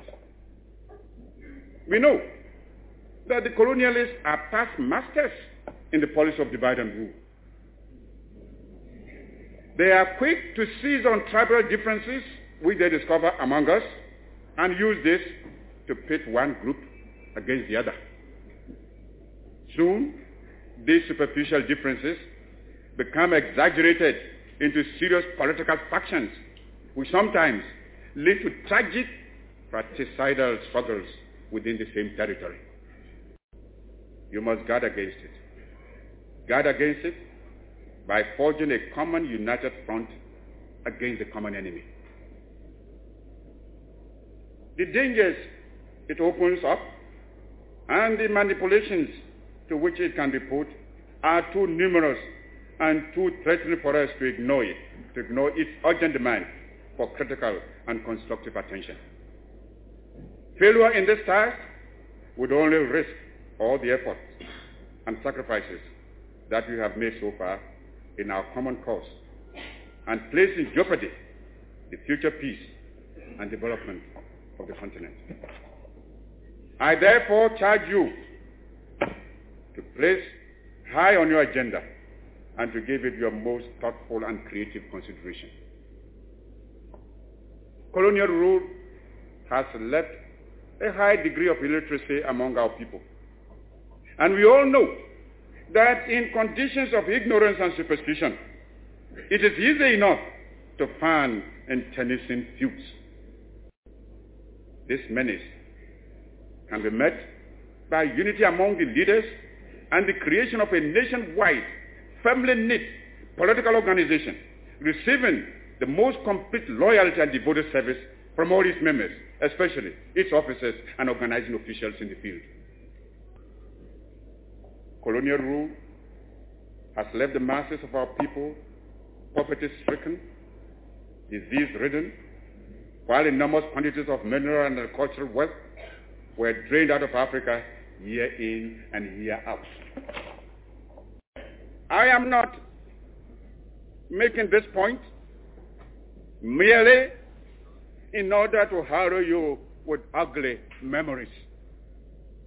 Many of you have been confronted only too recently with the shocking actualities of calculated oppression to be able at this moment to push them out of your mind.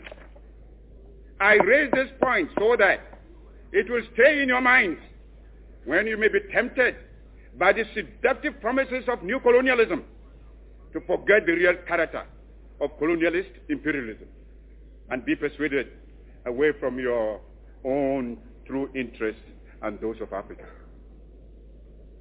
for today, we must each see ourselves as part of Africa in order that we may face colonialist imperialism and its new form, neo-colonialism, on a continent-wide front.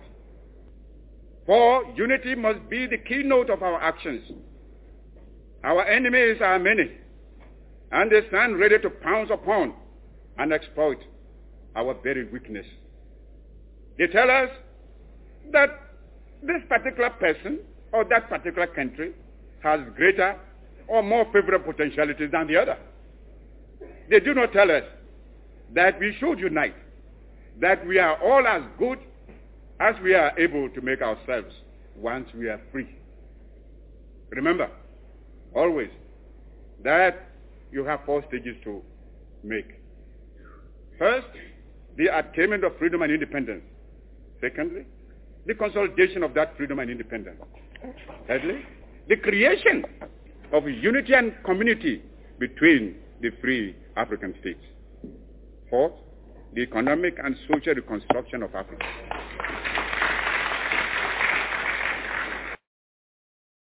I must again urge the United Nations to see to it that its own declaration on the liquidation of colonialism is given practical effect without further delay.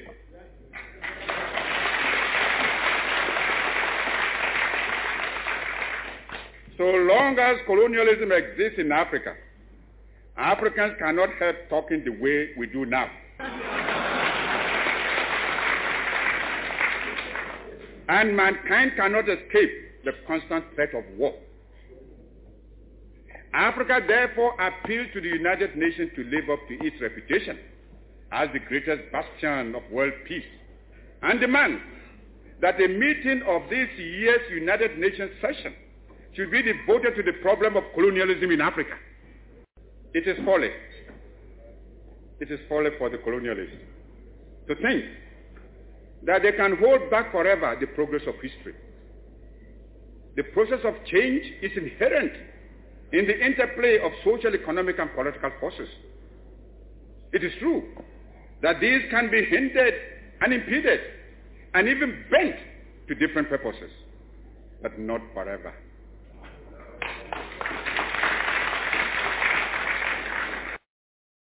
However, we who are concerned with the immediacy of African independence and unity are not prepared to wait upon the evolution of history. We are determined to give history a revolutionary push.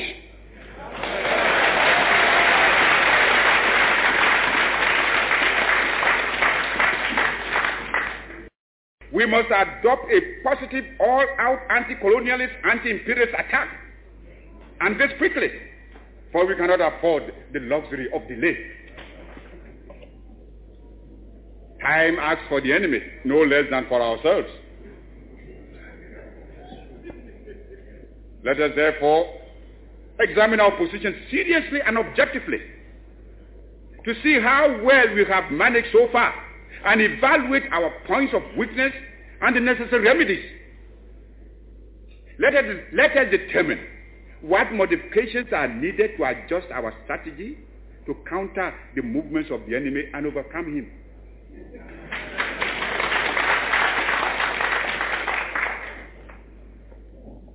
This requires some plain speaking. And for the sake of Africa, let us speak plainly.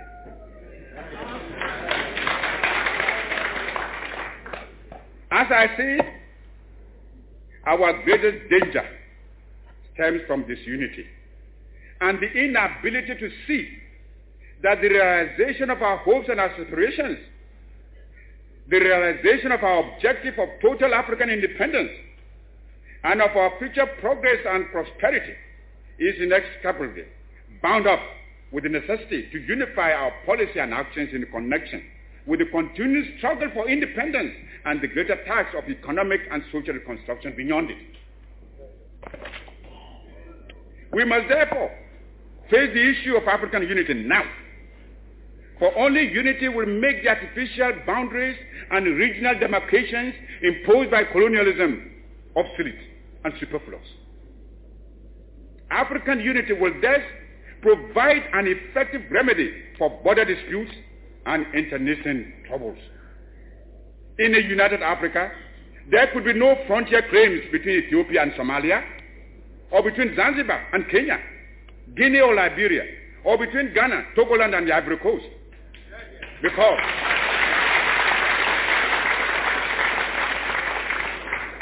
because we, we would regard ourselves as one great continental family of nations.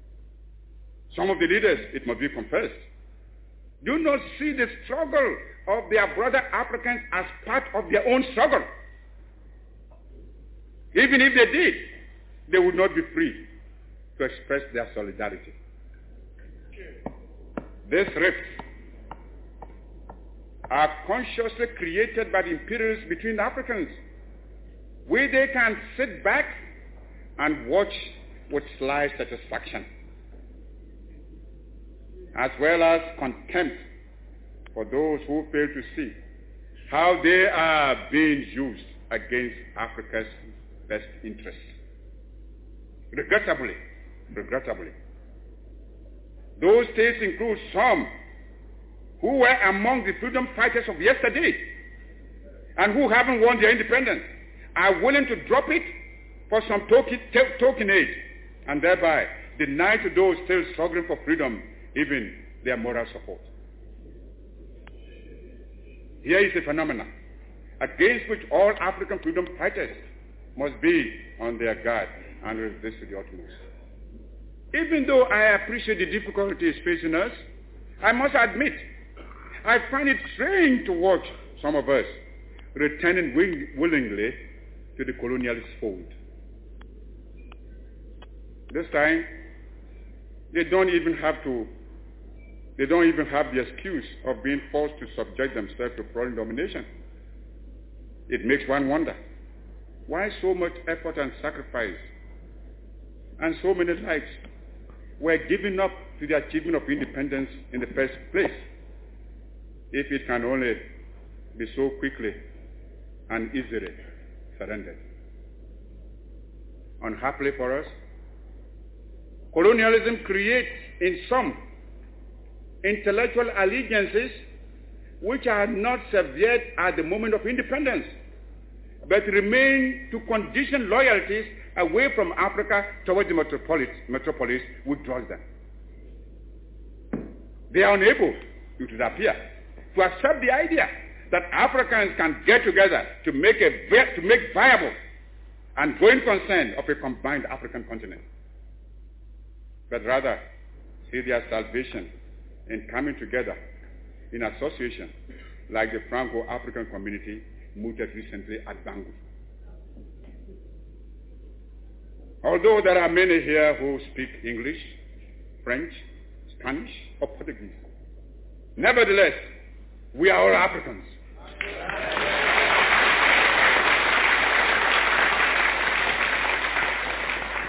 Africans fighting for Africa's independence, Africa's unity, Africa's future.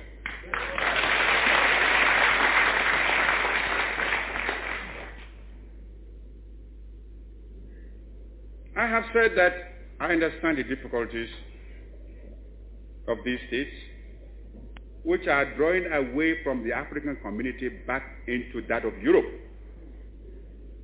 Faced with the demands of their people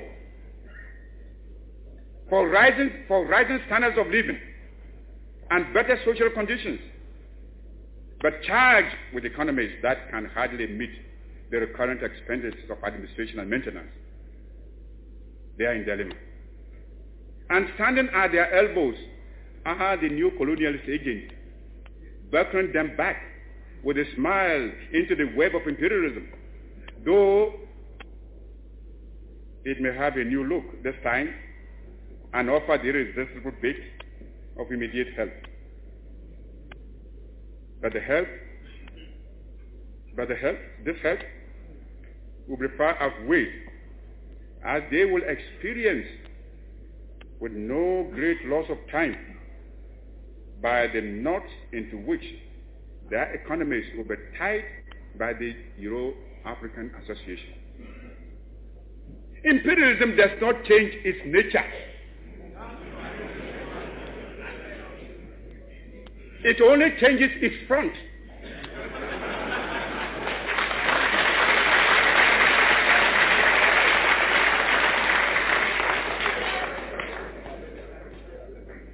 It still needs colonial appendages, whether in name or in fact, to exploit and at the same time to support its Cold War strategy. In the face of this serious threat to our economy, the independence in Africa, we must begin to build immediately our own continental common market. For it is easy for every anyone who studies the common market organization closely to realize, to realize that the common market is aimed at harnessing the African countries to satisfy the profit loss of the imperialist bloc and to prevent us from following an independent neutralist policy.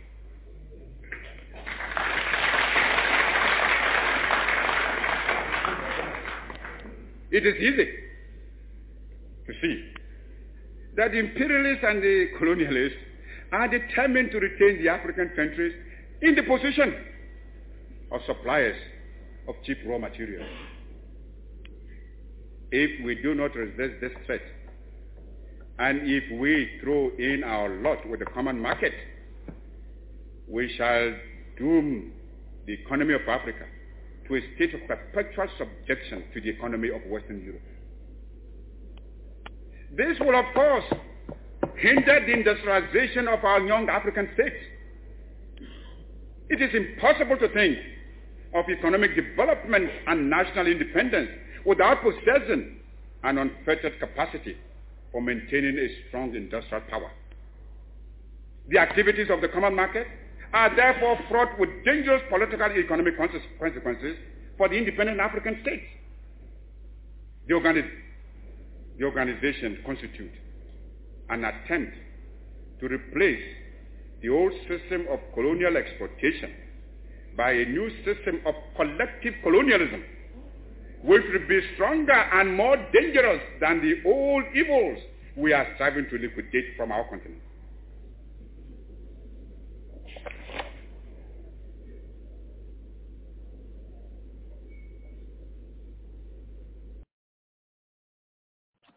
Welcome back. And uh, that's going to conclude our program uh, for today. And uh, that was uh, Dr. Kwame Nkrumah speaking at a conference of African freedom fighters in 1962 held in Accra, Ghana. That was excerpts uh, from that address. And uh, we'd like to remind our listeners that if you'd like to have access to the program, just go to the Pan-African Radio Network at blogtalkradio.com forward slash Pan-African Journal. If you'd like to read the Pan-African Newswire, just go to our website at panafricannews.blogspot.com. We'll be closing out uh, with the music of Clifford Brown and Max Roach uh, from a concert in uh, the state of California during 1954. This is Abayomi Azikiwe signing off and have a beautiful week. Presenting the outstanding exponents of the new jazz, led by Max Roach at the drums. Good evening, ladies and gentlemen. It's my pleasure to introduce to you to, at this time, George Bledsoe, our bass violinist.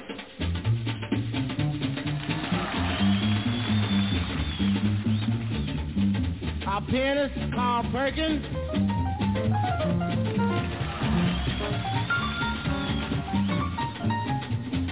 Teddy Edwards, our tenor saxophonist.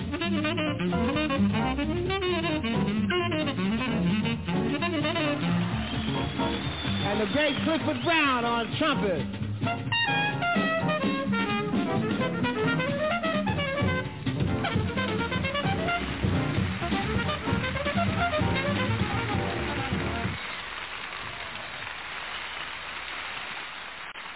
First, all God's children got rhythm.